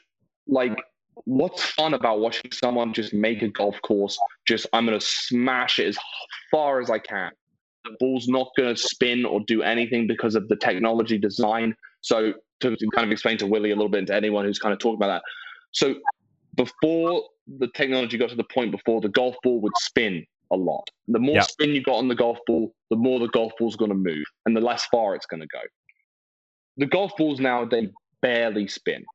Uh, they don't. Ha- they don't. So when, when it doesn't spin, it means it's not going to go offline. So you're not going. And if it's not going to go as line, it's just going to be a straight bullet that goes forever in the air and then gets on the ground and runs forever. And then they've also, it's incredible what they do. They've also soft designed. So when you're around the green, you can get it to stop dead on the green. It's pretty incredible. The, the technology advancements in golf are, are incredible. But it's also going to, it's going to ruin the game because I really am, I'm really, I, I'm really strongly in this boat because like only one golf course in the world can afford to keep doing what it's doing and buying more land and adding more tees and making it longer. And that's Augusta National. That's the one golf course in the world that can keep doing that. All these other golf courses are irrelevant. Uh, here's a hot take: St. Andrews, arguably the home of the home of golf, arguably the best golf course in the world, absolutely irrelevant. It's going to be destroyed when they go play when they go play it in a couple years time. Unless it blows 40 miles an hour. And that so we just get to a golf tournament like the uh, a classic links course and we all just pray. We're like please blow wind please blow wind. Because what? It's just going to be like you know turn on the golf on in, in next week or something at a and, and you just see all you see is like this guy smacking a drive and then just flipping a wedge. I want to see guys like carve a seven iron into a par four like Tiger used to do, or like it's a or like play a par five like it used to be played. Like, man, this guy like you can lay up and, and try to make birdie, or you can go for it. But if, you go for it, like you can bring double into play. No, every par five is plays closer to a stroke average of three than it does to five. Uh, so like three. So for me, and I'm not saying golf isn't hard. Golf is inc- golf is incredibly hard. Outside of those massive events, I just think that like I'm just kind of seeing a lot of the same shit, and that's why Jordan Spieth last week is a further. I, I think this proves my point. If anything, like that was I was like, oh my god, like this is so cool. Like Jordan Spieth hits it everywhere. Like the guy hits it all over the golf course and he doesn't hit it long, but he scrambles like a madman and he makes all his putts and he hits crazy shots. And like I saw, like I saw on Twitter, like Jordan is the like one of the only players out outside of since Tiger who like gets people going in that way because he's just like he's just a maverick, and I think that golf is losing mavericks and and just kind of because uh, because of the way the game's going. So that's kind of like obviously I went on a bit of a that was a bit of a passionate rant, but I, I feel pretty. I, I I'm definitely I didn't even know a lot about like bifurcation out until like last year. But now that I've kind of understood it and I kind of I've thought about it a lot, I really am in the in that category, and I'm not I'm not advocating at all for changes at amateur level, just at the top level. I, I think it would be a more enjoyable product. There's a lot of merit in in what you're saying in taking away the artistry of golf and turning it more into a a power sport, a sport that's based on the ability to generate power from a stationary position and that takes away from the inherent artistry that goes into whether it's you know back in the day Seve Ballesteros getting up and down from a trash yes. can great, or great. Tiger hooking a slicing a ball uh you know 60 yards or hooking it around the ninth at Augusta but the one thing that I get stuck on and this is kind of the PGA Tour um, mostly the PGA Tour but also the I'm sure the R&A and the USGA have a little bit of this, especially as the way they set up their courses for for majors. It's it's course design, and it's the way that the PGA Tour specifically, but tours mm-hmm. around the world, it's the way they set the courses up. They yeah. say they don't, they're not reacting to players reacting to the courses. They're not tiger proofing courses as much these days, and that's because they're trying to grow the game for the average fan. The average fan, when they watch it, they go to a tournament, and got a couple drinks in their system, and they see someone whip out a driver and hit it 400 yards, they're like, "Yeah, that's that's what I want to see." They don't want to see. They don't necessarily want to see guys, you know, hook it around a tree.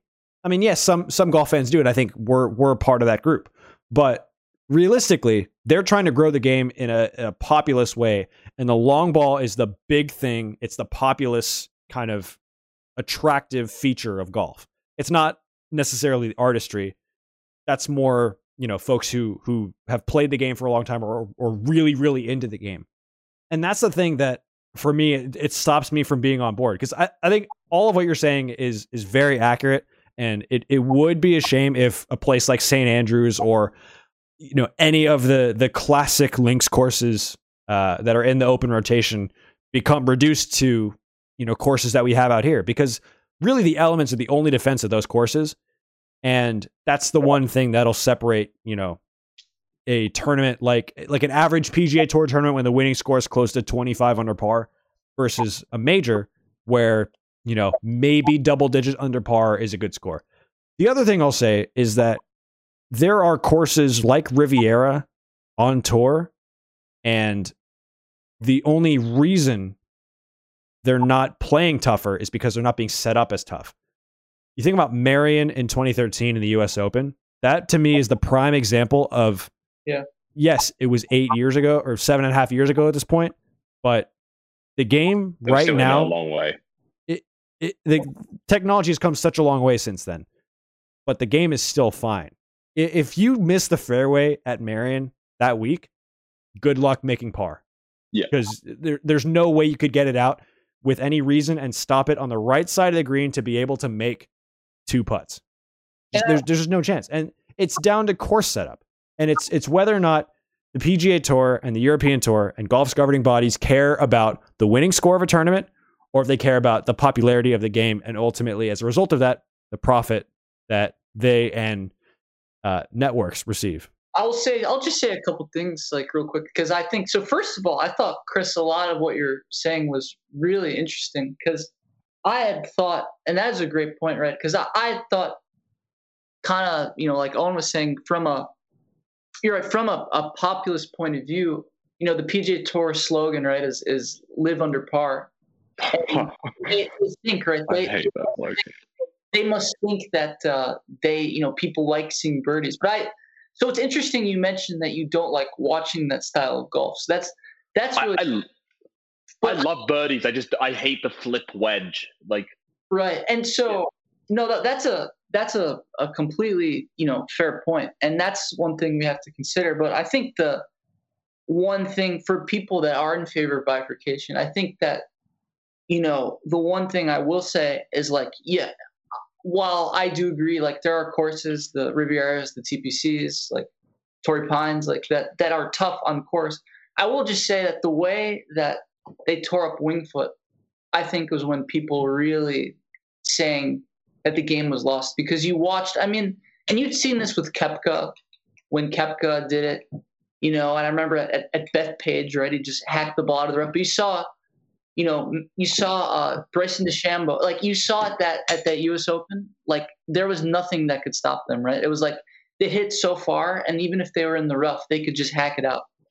And so I will just say that I'm more in favor of against the bifurcation, but I do think that hopefully that if they actually did change the course setups, they would actually be able to hold. Because I do agree, there comes a point where if you can just hack the ball out of the rough, if, if you lengthen the rough and you can just hack the ball out of the rough and you're so close to the hole and it doesn't matter, or like or like you said, if, if you just you make the fairway and you have to you hit a wedge, like there is a point where maybe the, even the tough courses can't can't hold up, and so that I think an interesting uh, point.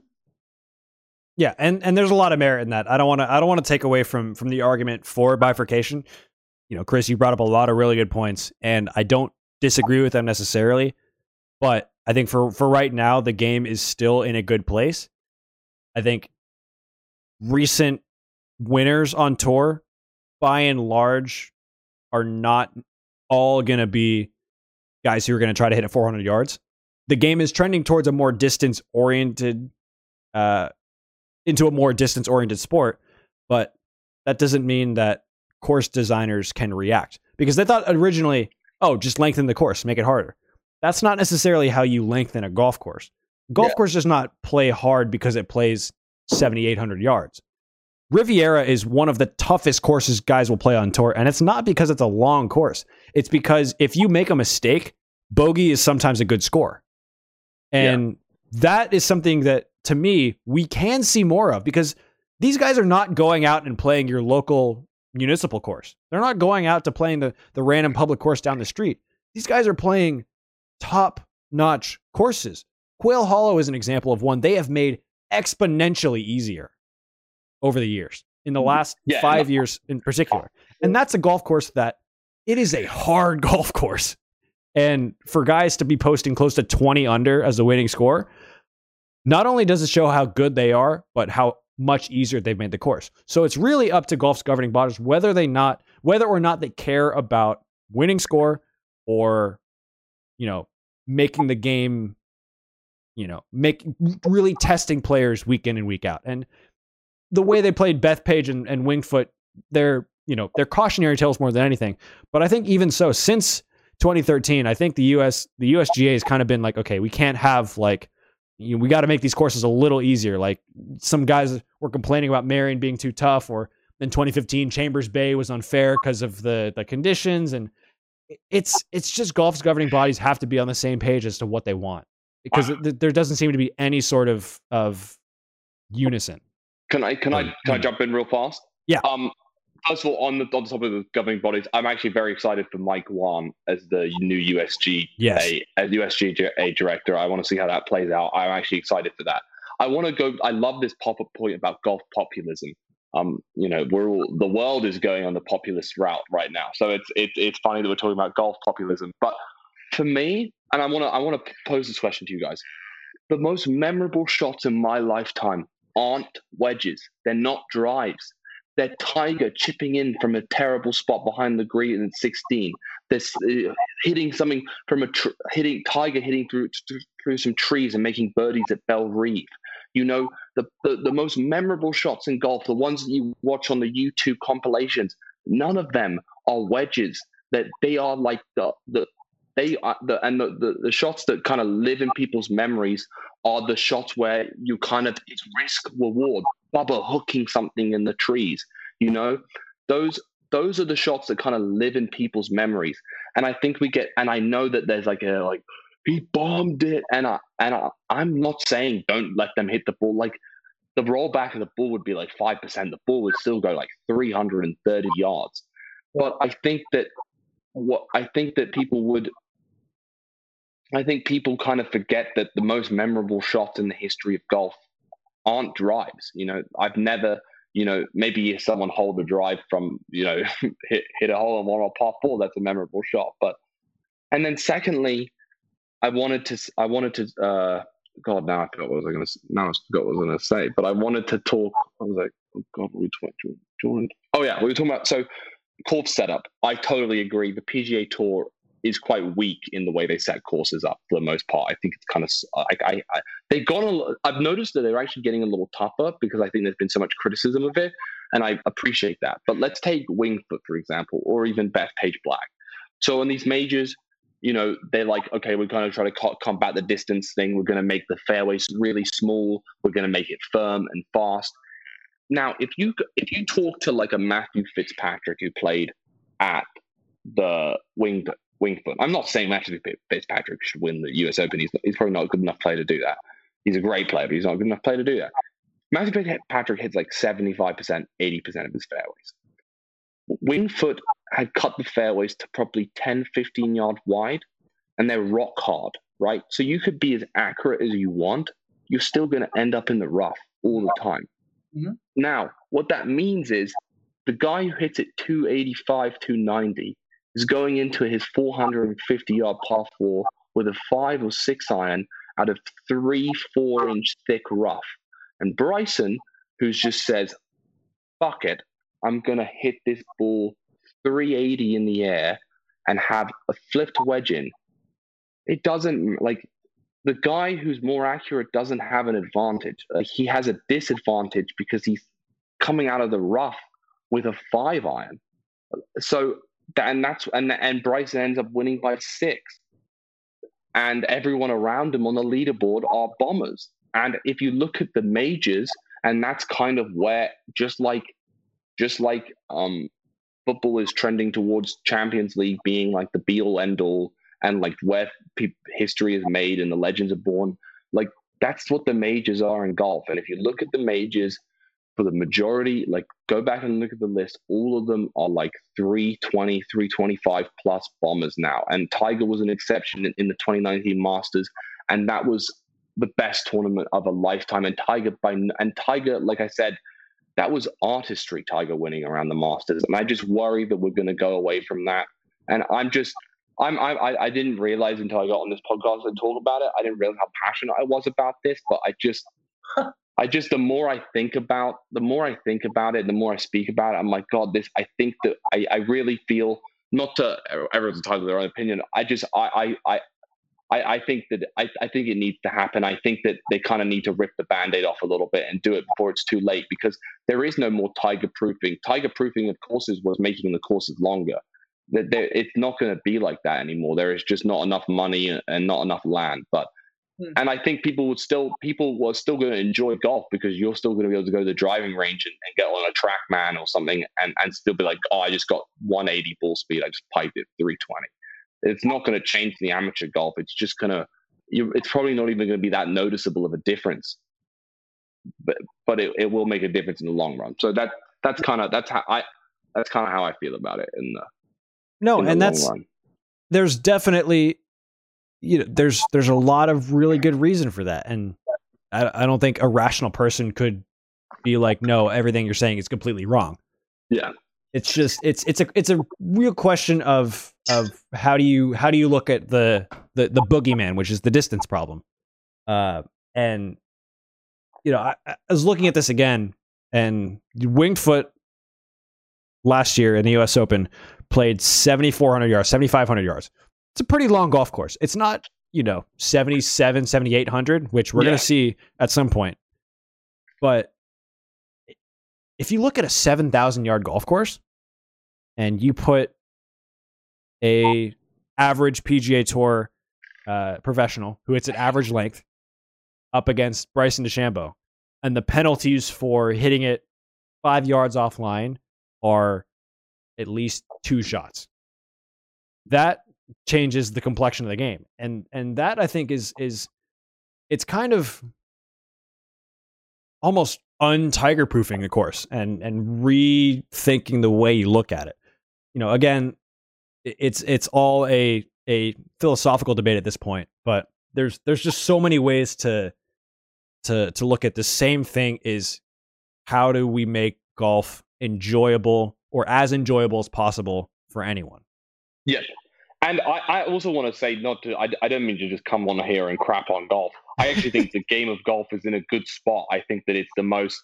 I think that it's. I think that it's one of the only things that has become like COVID has actually been very beneficial to golf in a weird mm. way.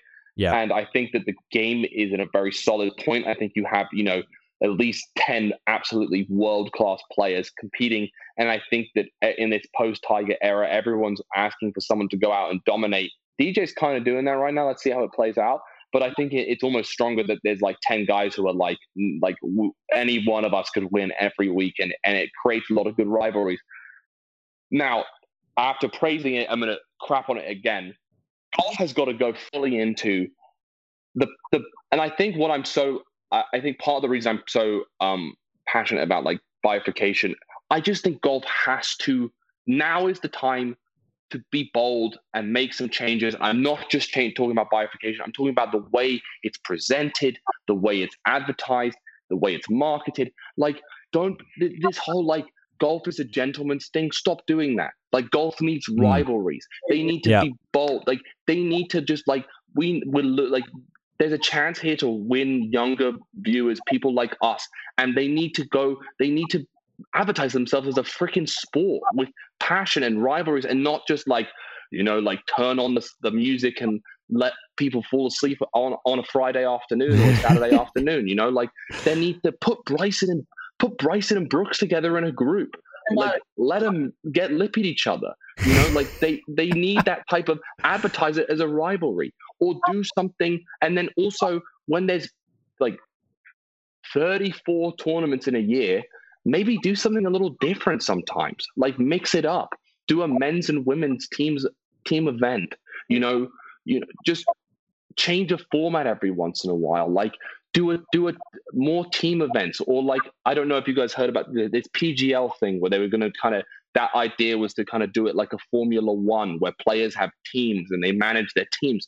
I'm not saying that that's the right way to go but those are the type of ideas that i'm just like I'm very for in golf because I think that golf has become a little stale, and I think that it's, it risks losing this very this momentum that I love. As someone who loves the game, I want to see us um, progress and like use that momentum to go forward. But I think it. I've always had a little bit of bitterness around like golf is a very like country club, like white, like just like rich game that kind of is stuck in its ways and that's always been something to me that I'm like, God, like it just like this is such a great sport, but it's just made, been made to seem so un, so uncool and so just kind of like elitist and uppity. And I don't think that's what the game truly is at its core. And I think that you know just being a little bit um, malleable and changing and like I, th- I just think it would be I think now's the time to like be bold and uh, mm. and that's what and so anyway but that that's kind of where I'm at with with ga- golf in general. No, and and there's a lot of really good stuff in there. I I think I think you're making a bid for uh for uh, commissioner of the PGA Tour at some point. Commissioner for a day. I, that, that's from a different commissioner for a day. Yeah, I, I, you might have to copyright that, but but uh, um, yeah, that I just I, I just think golf's in a good place, and I'm just mm. passionate about like, okay, let's okay, we're in a good spot. Let's like let let's like capitalize on that and and and continue to grow the game, as they say. Well, we should touch on. I mean, so to your point, you bring up so many really, you know, interesting points, and I think just in what you're saying in terms of the last point, right? I, I think it's important we, in terms of you're talking about really, you know, allowing some some trash talk and format changes and mix it up the tour. And I think we'd be remiss if we didn't at least mention right uh, the part of the criticism about this whole distance thing is just the regular Joe Schmo golfer like you know like us or you know yeah. me compared to you guys who I'll speak for me for example right? I mean you guys are much better at golf than I am but I enjoy playing. I can tell you I want every help with clubs I can get. I want oh yeah I'm not I'm not advocating against that. I need it too. Right and so how how how do you feel about like you're talking about wanting to make golf fun to watch, but do you think that perhaps the negative consequences of changing that? How do you weigh, you know, maybe preventing the professional golfers from uh, saving them from making the course obsolete, but maybe hurting the recreational golfer who wants to have fun with hitting whatever ball and swing whatever club he wants? I'm absolutely against changing anything at the amateur level or doing anything mm. to affect recreation. I'm absolutely against that. No way am I pro that at all. I'm just I'm just talking about professional level, uh, and maybe I, I, I should have made that clearer probably, but that's that I because I totally agree with you. I think it I think it risks making the game. Golf is way is hard enough, like especially unless you're professional. And these guys, the reason they're so good is because they they're literally practicing eight hours a day. You know, like that's what it takes, and they're doing it their whole lives. But for most golfers, golf is really hard. In no way would I want to make it harder or, or think it should be harder for for a regular person. I'm just talking about at, a professional level and just like regulating it a little bit. Like you know, a lot of sports at professional level have regulations, and um, yeah. And I, I that that's kind of where where I'm where I'm coming from on that. Yeah. yeah. Go, ahead. Go ahead. No, I was just say there's there's I, I don't think the argument is ever changing things for the amateurs. Yeah. Um, it's it's always been how do we make it so that professionals are, you know, they're challenged but they're rewarded for you know succeeding in those challenges. Chris, yeah. one point that Chris said I think is really important though that I think is really important to mention is like it is for the professional standpoint he's right. Like it isn't as simple as you know you just make the rough thicker and the narroways uh, narrower because there is a point like where we've seen with some of these tournaments where the the fairway is so small and when too many people miss the the fairway it negates whatever advantage you have for the accurate drivers and so that's one thing i want to see too is just like if we were to you know not roll back anything is there a way where we could actually it's much easier said than done to actually reward accurate driving you know like it, it's yeah. it, and then at the same time like i was saying before not only prevent the balls from rolling off into the rough or just because they're so narrow to hit them but to somehow like prevent the you from being so close to the hole where you can just hack out of the rough if you do yeah hmm. I, i've heard a lot of I, have actually heard a lot of um uh, interesting ideas around this. Uh, they kind of like go from like you know like a lot of courses on the PGA Tour like if you if you miss the green you're in the rough. It's actually better for for play. It's actually a, more of a challenge if you if you have shaved banks or if you know if you miss the green then you it, like uh, you go to places like Pinehurst right where there isn't a lot of rough. And if you miss the green then these massive roll off areas. And that actually challenges the players in a really mm. different way. And that actually brings out the skill. Or like you know like going to a place where there is no rough in the fairway. So you know like okay so you're it doesn't matter because it, it, if you have a really tough approach or really tight you know there was a theory that bryson was going to struggle at augusta because augusta had decided that they were going to grow out the grain in the areas between like 20 to 80 yards of the holes super tight and super grainy because they knew bryson would be there. And tr- even professional golfers like trying to hit like a super grainy 60 yard shot uh, like that's such a hard shot to hit. It's so it's one of the hardest shots in golf. Yeah there, there are there there are ways of doing it with without just growing the rough. I don't i think that's a bit like that that to me feels like the, the lazy solution. Like grow the rough like like i think there's like and i think the shave banks thing is really cool and i i think that mm. also in in terms i've been talking a lot about the viewing of golf I, I always think that that's so cool. Like, I, I, it's fun to see players have to play those shots rather than you know, you, if you watch, like I, I'll encourage people listening and uh, like next time you're watching PGA uh, golf, like just look and, uh, and and see how many times people are just kind of like chipping out of rough around the greens rather than like they're down a hill and they have to kind of like, do I bump this up the hill? Do I kind of fly it up there? Maybe I, I put it up the hill because I'm I'm not the best chipper which is what I would do. Yeah. Um, so yeah, there's there's a lot there's a lot that golf's governing bodies can do beyond just growing out the rough and that don't actually affect the way that manufacturers are. I mean, they're very good manufacturers, and like Rory was saying, they they can get around any sort of of rules you put in place. Yeah. Um, so it's really down to at this point in in the kind of back and forth chess match between the players and uh, the governing bodies. It's on the governing bodies to to make a move that corresponds with it, that makes it so that golf is still at the end of the day a game that punishes you for bad shots and rewards you for good shots as much as humanly possible. Obviously, there's an element that you can't control, which is just Mother Nature. Um, in the interest of time, though, because this is close to a three-hour episode, which is the longest one we've had, but this is sorry, probably the most. No, no, no, no. This is the most dense and probably the most content-filled one we've had. I was not expecting this, but this is fantastic content. Um, yeah. Absolutely. Appreciate you ha- appreciate having you on, Chris. Feel free but, to edit anything I say. Like you could. Uh, yeah.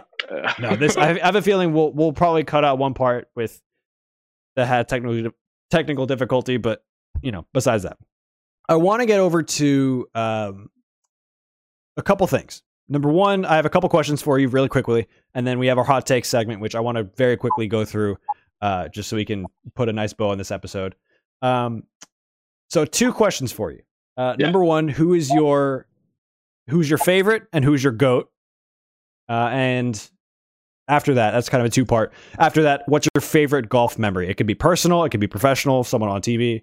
Uh, so, favorite player right now, uh, greatest of all time, and then um, favorite golfing memory. Great question. Can I make it harder on myself and say I'm not allowed to say Tiger for any of the, for the goat? Because sure. Sure. I mean, because, he is like, the goat. Tiger is the goat. Like he is the goat. But yeah, non the non tiger goat. it's hard because there really isn't no, no, any. I'm just okay. Uh, goat is KJ Choi.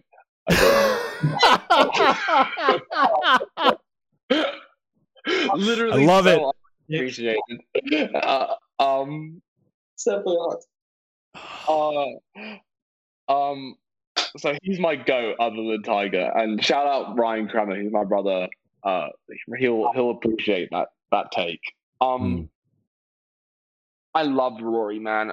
It's it's. uh I heard someone the other day talk about like you know like I'm kind of upset with golf because like my favorite players suck, and like I kind of feel that way about Rory, and like I'm desperate for Rory to win. Like I I kind of yeah. love I really admire Rory I think he's um I I admire his game. Obviously, I also admire like who he is as a person. I I, I think he's really intelligent and well spoken and super open. And um, I, I I'm a big Rory guy, so I, Hmm. I wanted to. I, I could go like I, I was thinking like, do I pick like a hipster choice? But no, like I, I KJ choice choice is my hipster choice, but I Rory's Rory's my favorite player right now, and I'm really I really hope he he finds something and starts winning again because uh, I think golf's a better game when he's like pushing pushing DJ. I think him and DJ going like I, it would be great if Rory could find something and it would be him and DJ at the top of the game. Like golf is in a good place if that's happening. Yeah. But- And then uh, before we go on to our, our hot take segment, uh, your favorite golfing memory, whether it's in person playing the game or watching, you know, the goats on TV, watching watching Tiger do this, that, and the other. So it can be a Tiger memory. It can be literally any, anything else. I just think that for the sake of time, I I could sit here and think like I've had a lot of personal golf memories that are, are really important. And I think that just if anyone's listening to this and got through the three hours and like, oh, well, they're talking a lot about golf. Like I don't like golf. Like golf is uh, has brought my and my my family close together. Like you know, like it's it's a central point of like you know I played a lot of golf with my dad and my brother, and it's um it's a very it can really bring people together and like going on trips and like doing things like like that and having those experiences can be really good. So. That, that on a personal level, that's it for me. But the 2019 Masters was um, Mm. was a dream come true. As Yep. someone who kind of was young when Tiger was really good, and like I remember watching a lot of Tiger when he was really good when I was younger, but like I didn't see a lot of Tiger winning a lot of majors other than like 2008 and some of the 2005, 2004 stuff. But I was still pretty young, so Hmm. to kind of like see Tiger win in 2019 was I'm very lucky I was alive for that. So That was just a great day in general, and and Yeah, you're not was- gonna. You, you you for I think you may have suppressed the other part of that day, which may not have been as enjoyable for you. Uh, which was that?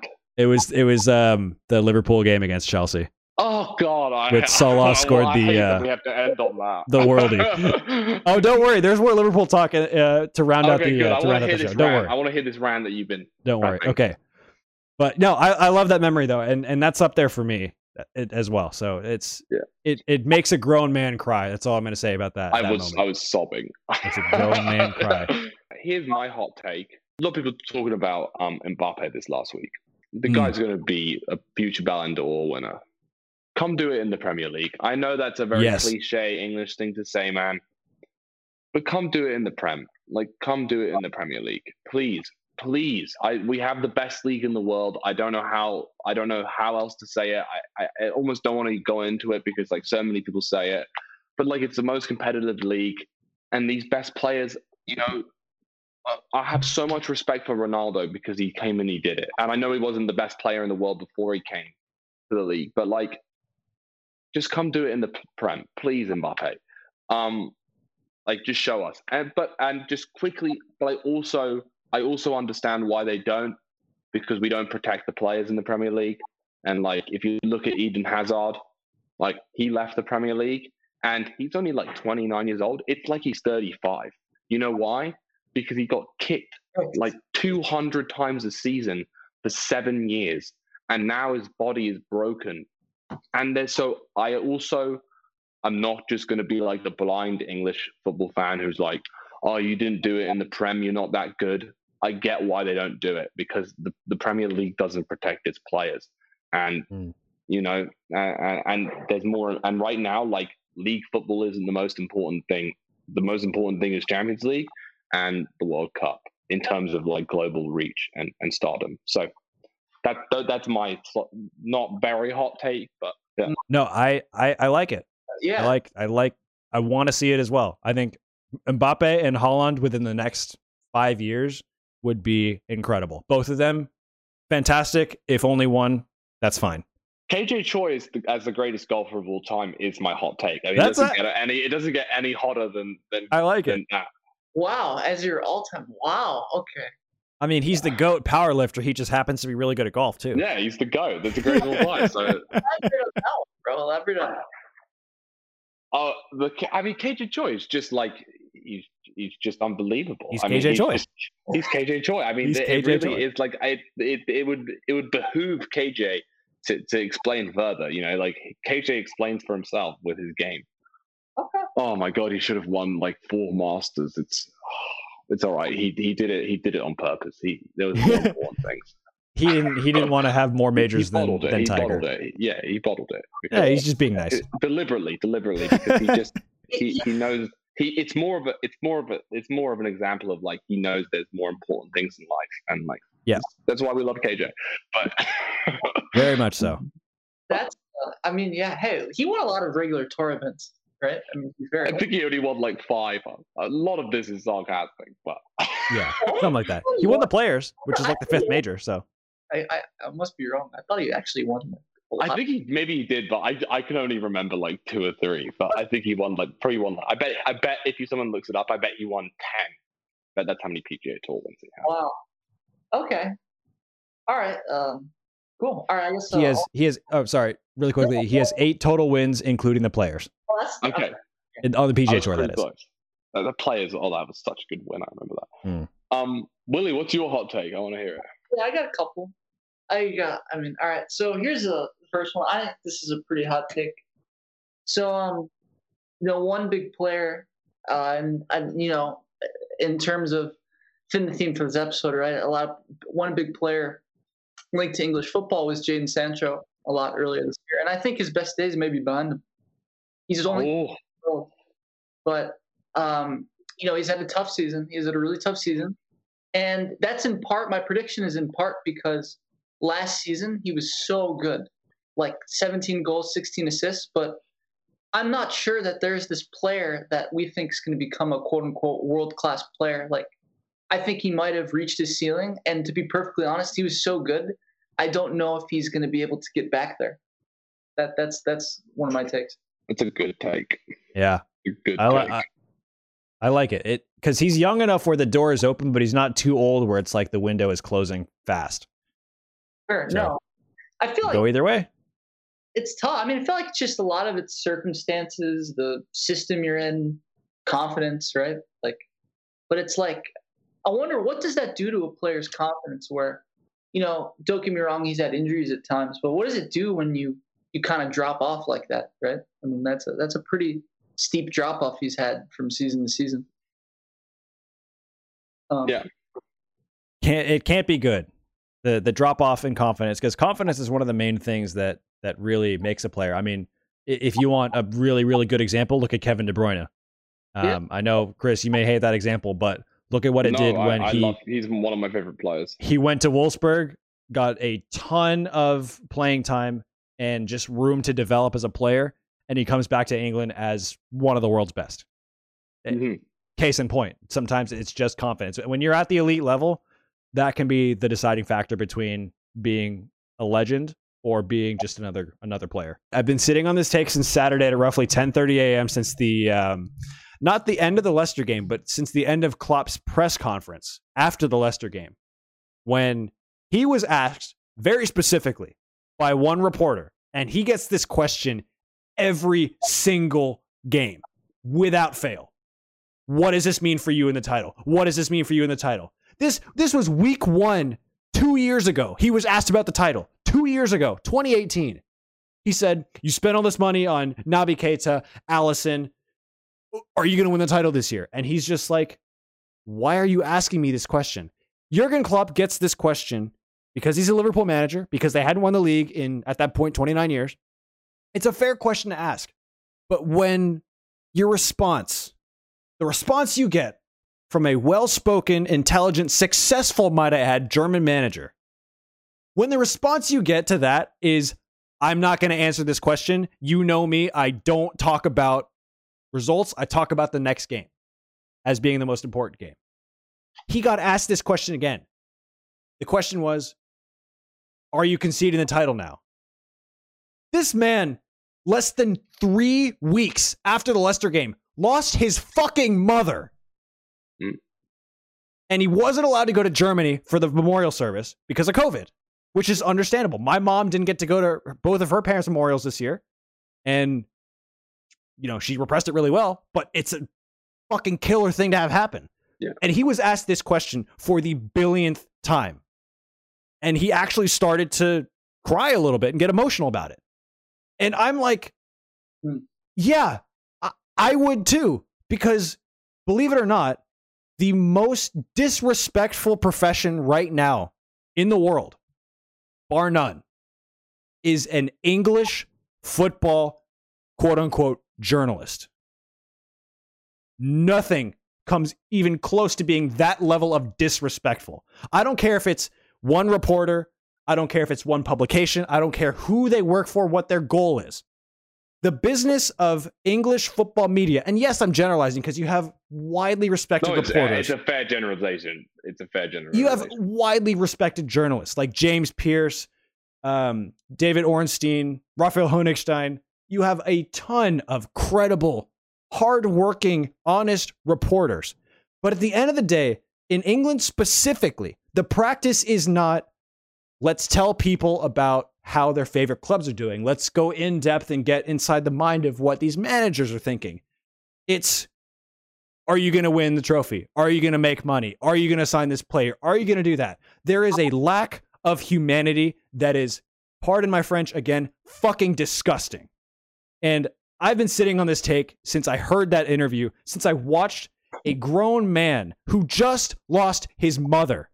And this became public days before that. I don't know if the club told reporters before press conferences, hey, this is a sore subject for him. Do not bring it up. I understand you want to wish him well. Do that privately. Don't do it in a press conference. Not a single reporter in any of those press conferences after the news broke that he had lost his mother in mid January, not a single one said, Jurgen, I don't want to talk. I don't want to ask about football. I just want to say commiserations. I really feel bad for you. It's a hard thing to go through.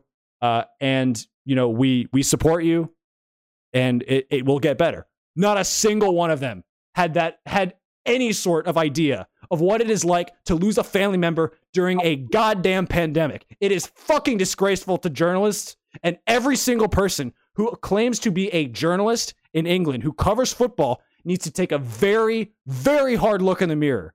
Because if you are continually asking about trophies and titles and players and transfers and not contextualizing a single thing, you are a waste of oxygen. Period. I'm sorry. I don't care. That's it. Look, take a very hard look at what you do as a career because you shouldn't be doing this. It's it's disgusting, and I I've had that I've had this in the tank for an entire week, so that's why it just came out the way it did. I think a lot of people in the UK would would would agree with you. I think um, tabloid journalism is a massive problem, and uh, I think you said that very eloquently with a lot of passion. So Yeah, I agree with I- you. I agree know, with you. It, So I could be wrong. I don't know if the club had already informed journalists like, "Hey, he just lost his mother. Please don't talk about it. Please focus on football." But as a human being, having any sense of decency for anyone you routinely either work with or interview is like is the bare minimum. And to not have that to me was just it was fucking heartbreaking. And I I know I'm swearing a lot, but it, Yeah. this is really how strongly I feel about it. And if this is continuing, if this is going to be a thing, honestly, if after next season Klopp wants to leave with two years left on his contract, I don't blame him. I do not blame him in the slightest. Yeah. So that's all I got. That is the uh, the most fire, not necessarily hottest take, but most fire, rage inducing take that I have. Chris, what do, what do um in terms of whether it's newspapers or magazines, like what is the what do you think is the best like English media uh, outlet for uh, journalism for soccer? um, I actually think the BBC does a pretty good job. I think Sky Sports does a pretty good job for the most part. Um, I, I really like the BBC podcast. They do the Football Daily podcast. I think they have some really smart journalists. uh, kind of journalists I really like. I'm really big fan of that Rory Smith, who runs the New York Times football section. Actually, very good. Um, but I I think that uh, English media is, is absolute sensationalism. So I, I, I like I totally hear where um, Owen's coming from, and like I was actually gonna. I was so funny. I was actually gonna bring up what happened with Jurgen. So I'm I'm glad you did because I was uh, very sad to see that, and I actually I can't imagine what he's going through. My final hot take is that I think Phil Foden will bit, win the Ballon d'Or Mm. That's at some point. Very well in his, could. It is some point in his career. I think he'll win the Ballon d'Or. I think, and I got two more hot takes. Um, actually, my final hot take for my Ameri- the American listeners: I think America will win the World Cup before 2050. Before 2050. Oh God, I'll be Before 2050. I think there's a lot of signs, and I, I'm I'm I'm I'm basing this off statistics and facts. I, I think that America, if please correct me if I'm wrong, and I'll come back on the show and apologize, but I believe that the most played sport at a junior level is now soccer in the US. I think that wow. developed countries tend to do well in the World Cup because they have a lot of money to put into the youth level of the sport. And I think that if America clearly has the athletes for soccer, it's just about getting the athletes to play football. Yeah. And I think that you're actually seeing a lot of really good young American footballers coming through. Now, who that that that could not be true. You have to have a lot of close calls with the World Cup to win it. Like look at Spain, but I think that I could definitely see America winning the World Cup before Mm. 2050. So that's my really hot take. I hope you're right. Question: Who wins the World Cup first, the U.S. or England? England, 100. percent You just uh, I, I, don't, I don't know. I don't know if I want to be alive for the, for the, for the world, but America wins the I World love Cup. sometime talk about the English national team because I mean it's so interesting how truthfully it feels like in our lifetime. I mean they just have had a lot of talent but have really underperformed. Uh, hey, the Euro, I'd love to come back on and we can Yeah. do like an England episode. Euro I've got- 2020 this summer. So Yeah. we'll see. Let's do it, guys. Thank you guys Um, so much for having yeah, me on. Chris, thanks for And, thanks uh, for coming on. Um, really quick before you go, is there anything you want to uh, want to plug while you're here? Any any projects you're working on? Anything in particular? Yeah. I had a movie come out called Recon. It's on um it's on Amazon. You can rent it on Amazon and iTunes. Um nothing nothing I wanna other than that, uh I nothing I, that was from a few months ago, but it's like a World War II movie and I'm I'm in it for like the first 15 minutes and then I may or may not die. Many people many people don't know. Many people think the character is still alive. Um if they watch to find out. Uh other than that, um, no, not right now. But any, I just want to say, everyone, stay safe. And uh, COVID is is real. If anyone's listening and doesn't believe COVID isn't real, so Absolutely, that's, absolutely. that's my only thing that I have. Yeah. All right, Chris. Well, thank you so much for coming on. Appreciate your time. The two and a half hours spending with us. Uh, appreciate it, and we'll uh, we'll see you very soon. Great to see you guys.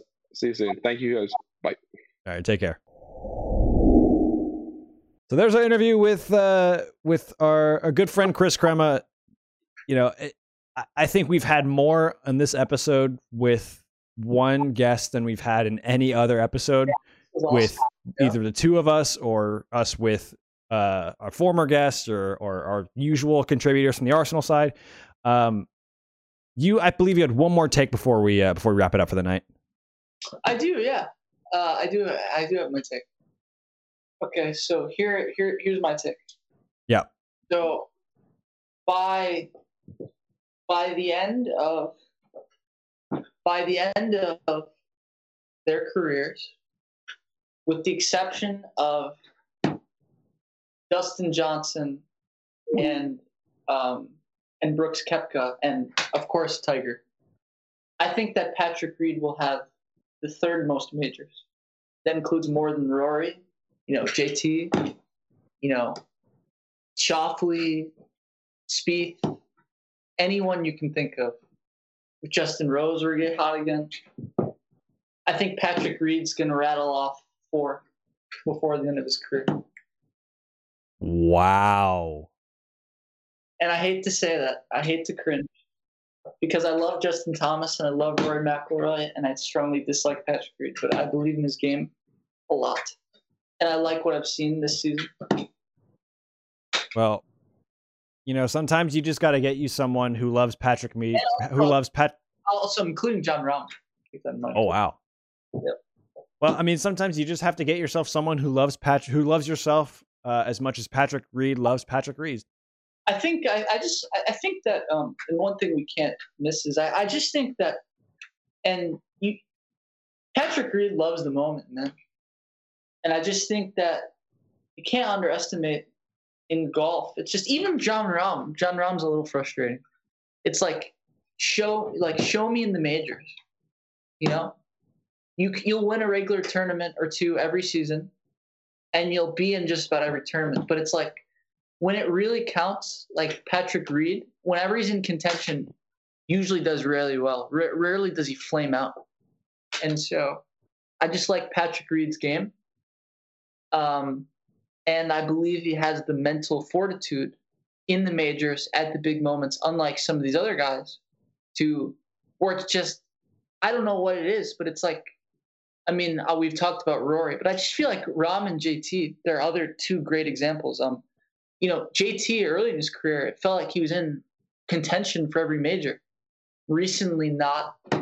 You know, same with, uh, you know, Rahm really hasn't. I mean, he he had that collapse at the Players Championship a couple years ago, but mm. for the most part, I think he's been extremely disappointing in the majors. And so, I just I just like Patrick Reed's game, and uh, I think he'll rattle off four.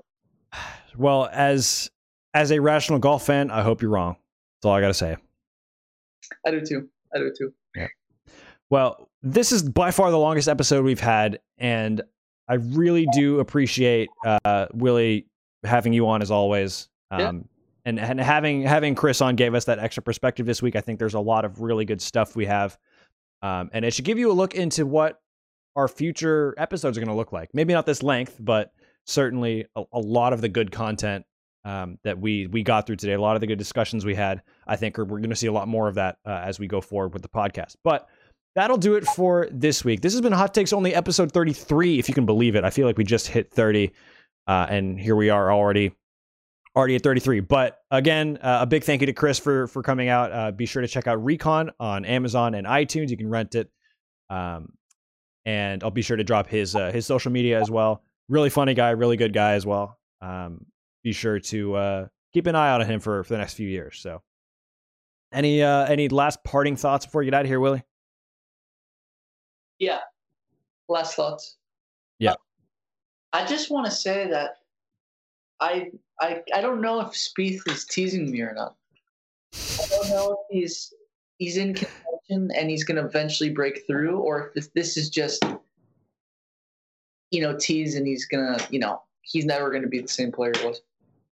Well, when when players are doubted by uh, columnists and, and talking heads in the media, they're usually proven wrong. So let's. Yeah. I mean, we'll wait and see, but by and large, if you count someone out who's at that level, you're going to be disappointed. Yeah, so. absolutely. Anyways, this has been episode 33 of Hot Takes Only. Thank you all so much for listening. If you have made it this far, congratulations. You are a trooper. Uh, we're probably going to end up um, I'll probably end up cutting this actually into different segments. We'll have a football segment and a um, a golf segment as well to kind of split them, and and a full episode as well. I don't know. We'll I'll, I'll figure it out. I might just do one episode, but I'm gonna cut this part obviously out. Be sure to check out Hot Takes Only on Twitter. We are now on social media, well and truly for real this time. It's not just me plugging all of my stuff. Uh, it's at HTO Podcast, HTO Podcast on Twitter. Be sure to check it out. Um, posting clips from our shows, maybe a little bit of the hot take you heard from me a little earlier. Uh, little bits and pieces here and there, things to watch out for, you know, retweets, banter, all that fun stuff. So at HTO Podcast on Twitter is the best place. If you have any questions, comments, concerns, what have you, that is the place to get in touch at HTO Podcast on Twitter. So for Willie, I'm Owen. This has been episode 33 of Hot Takes Only. We will see you next time.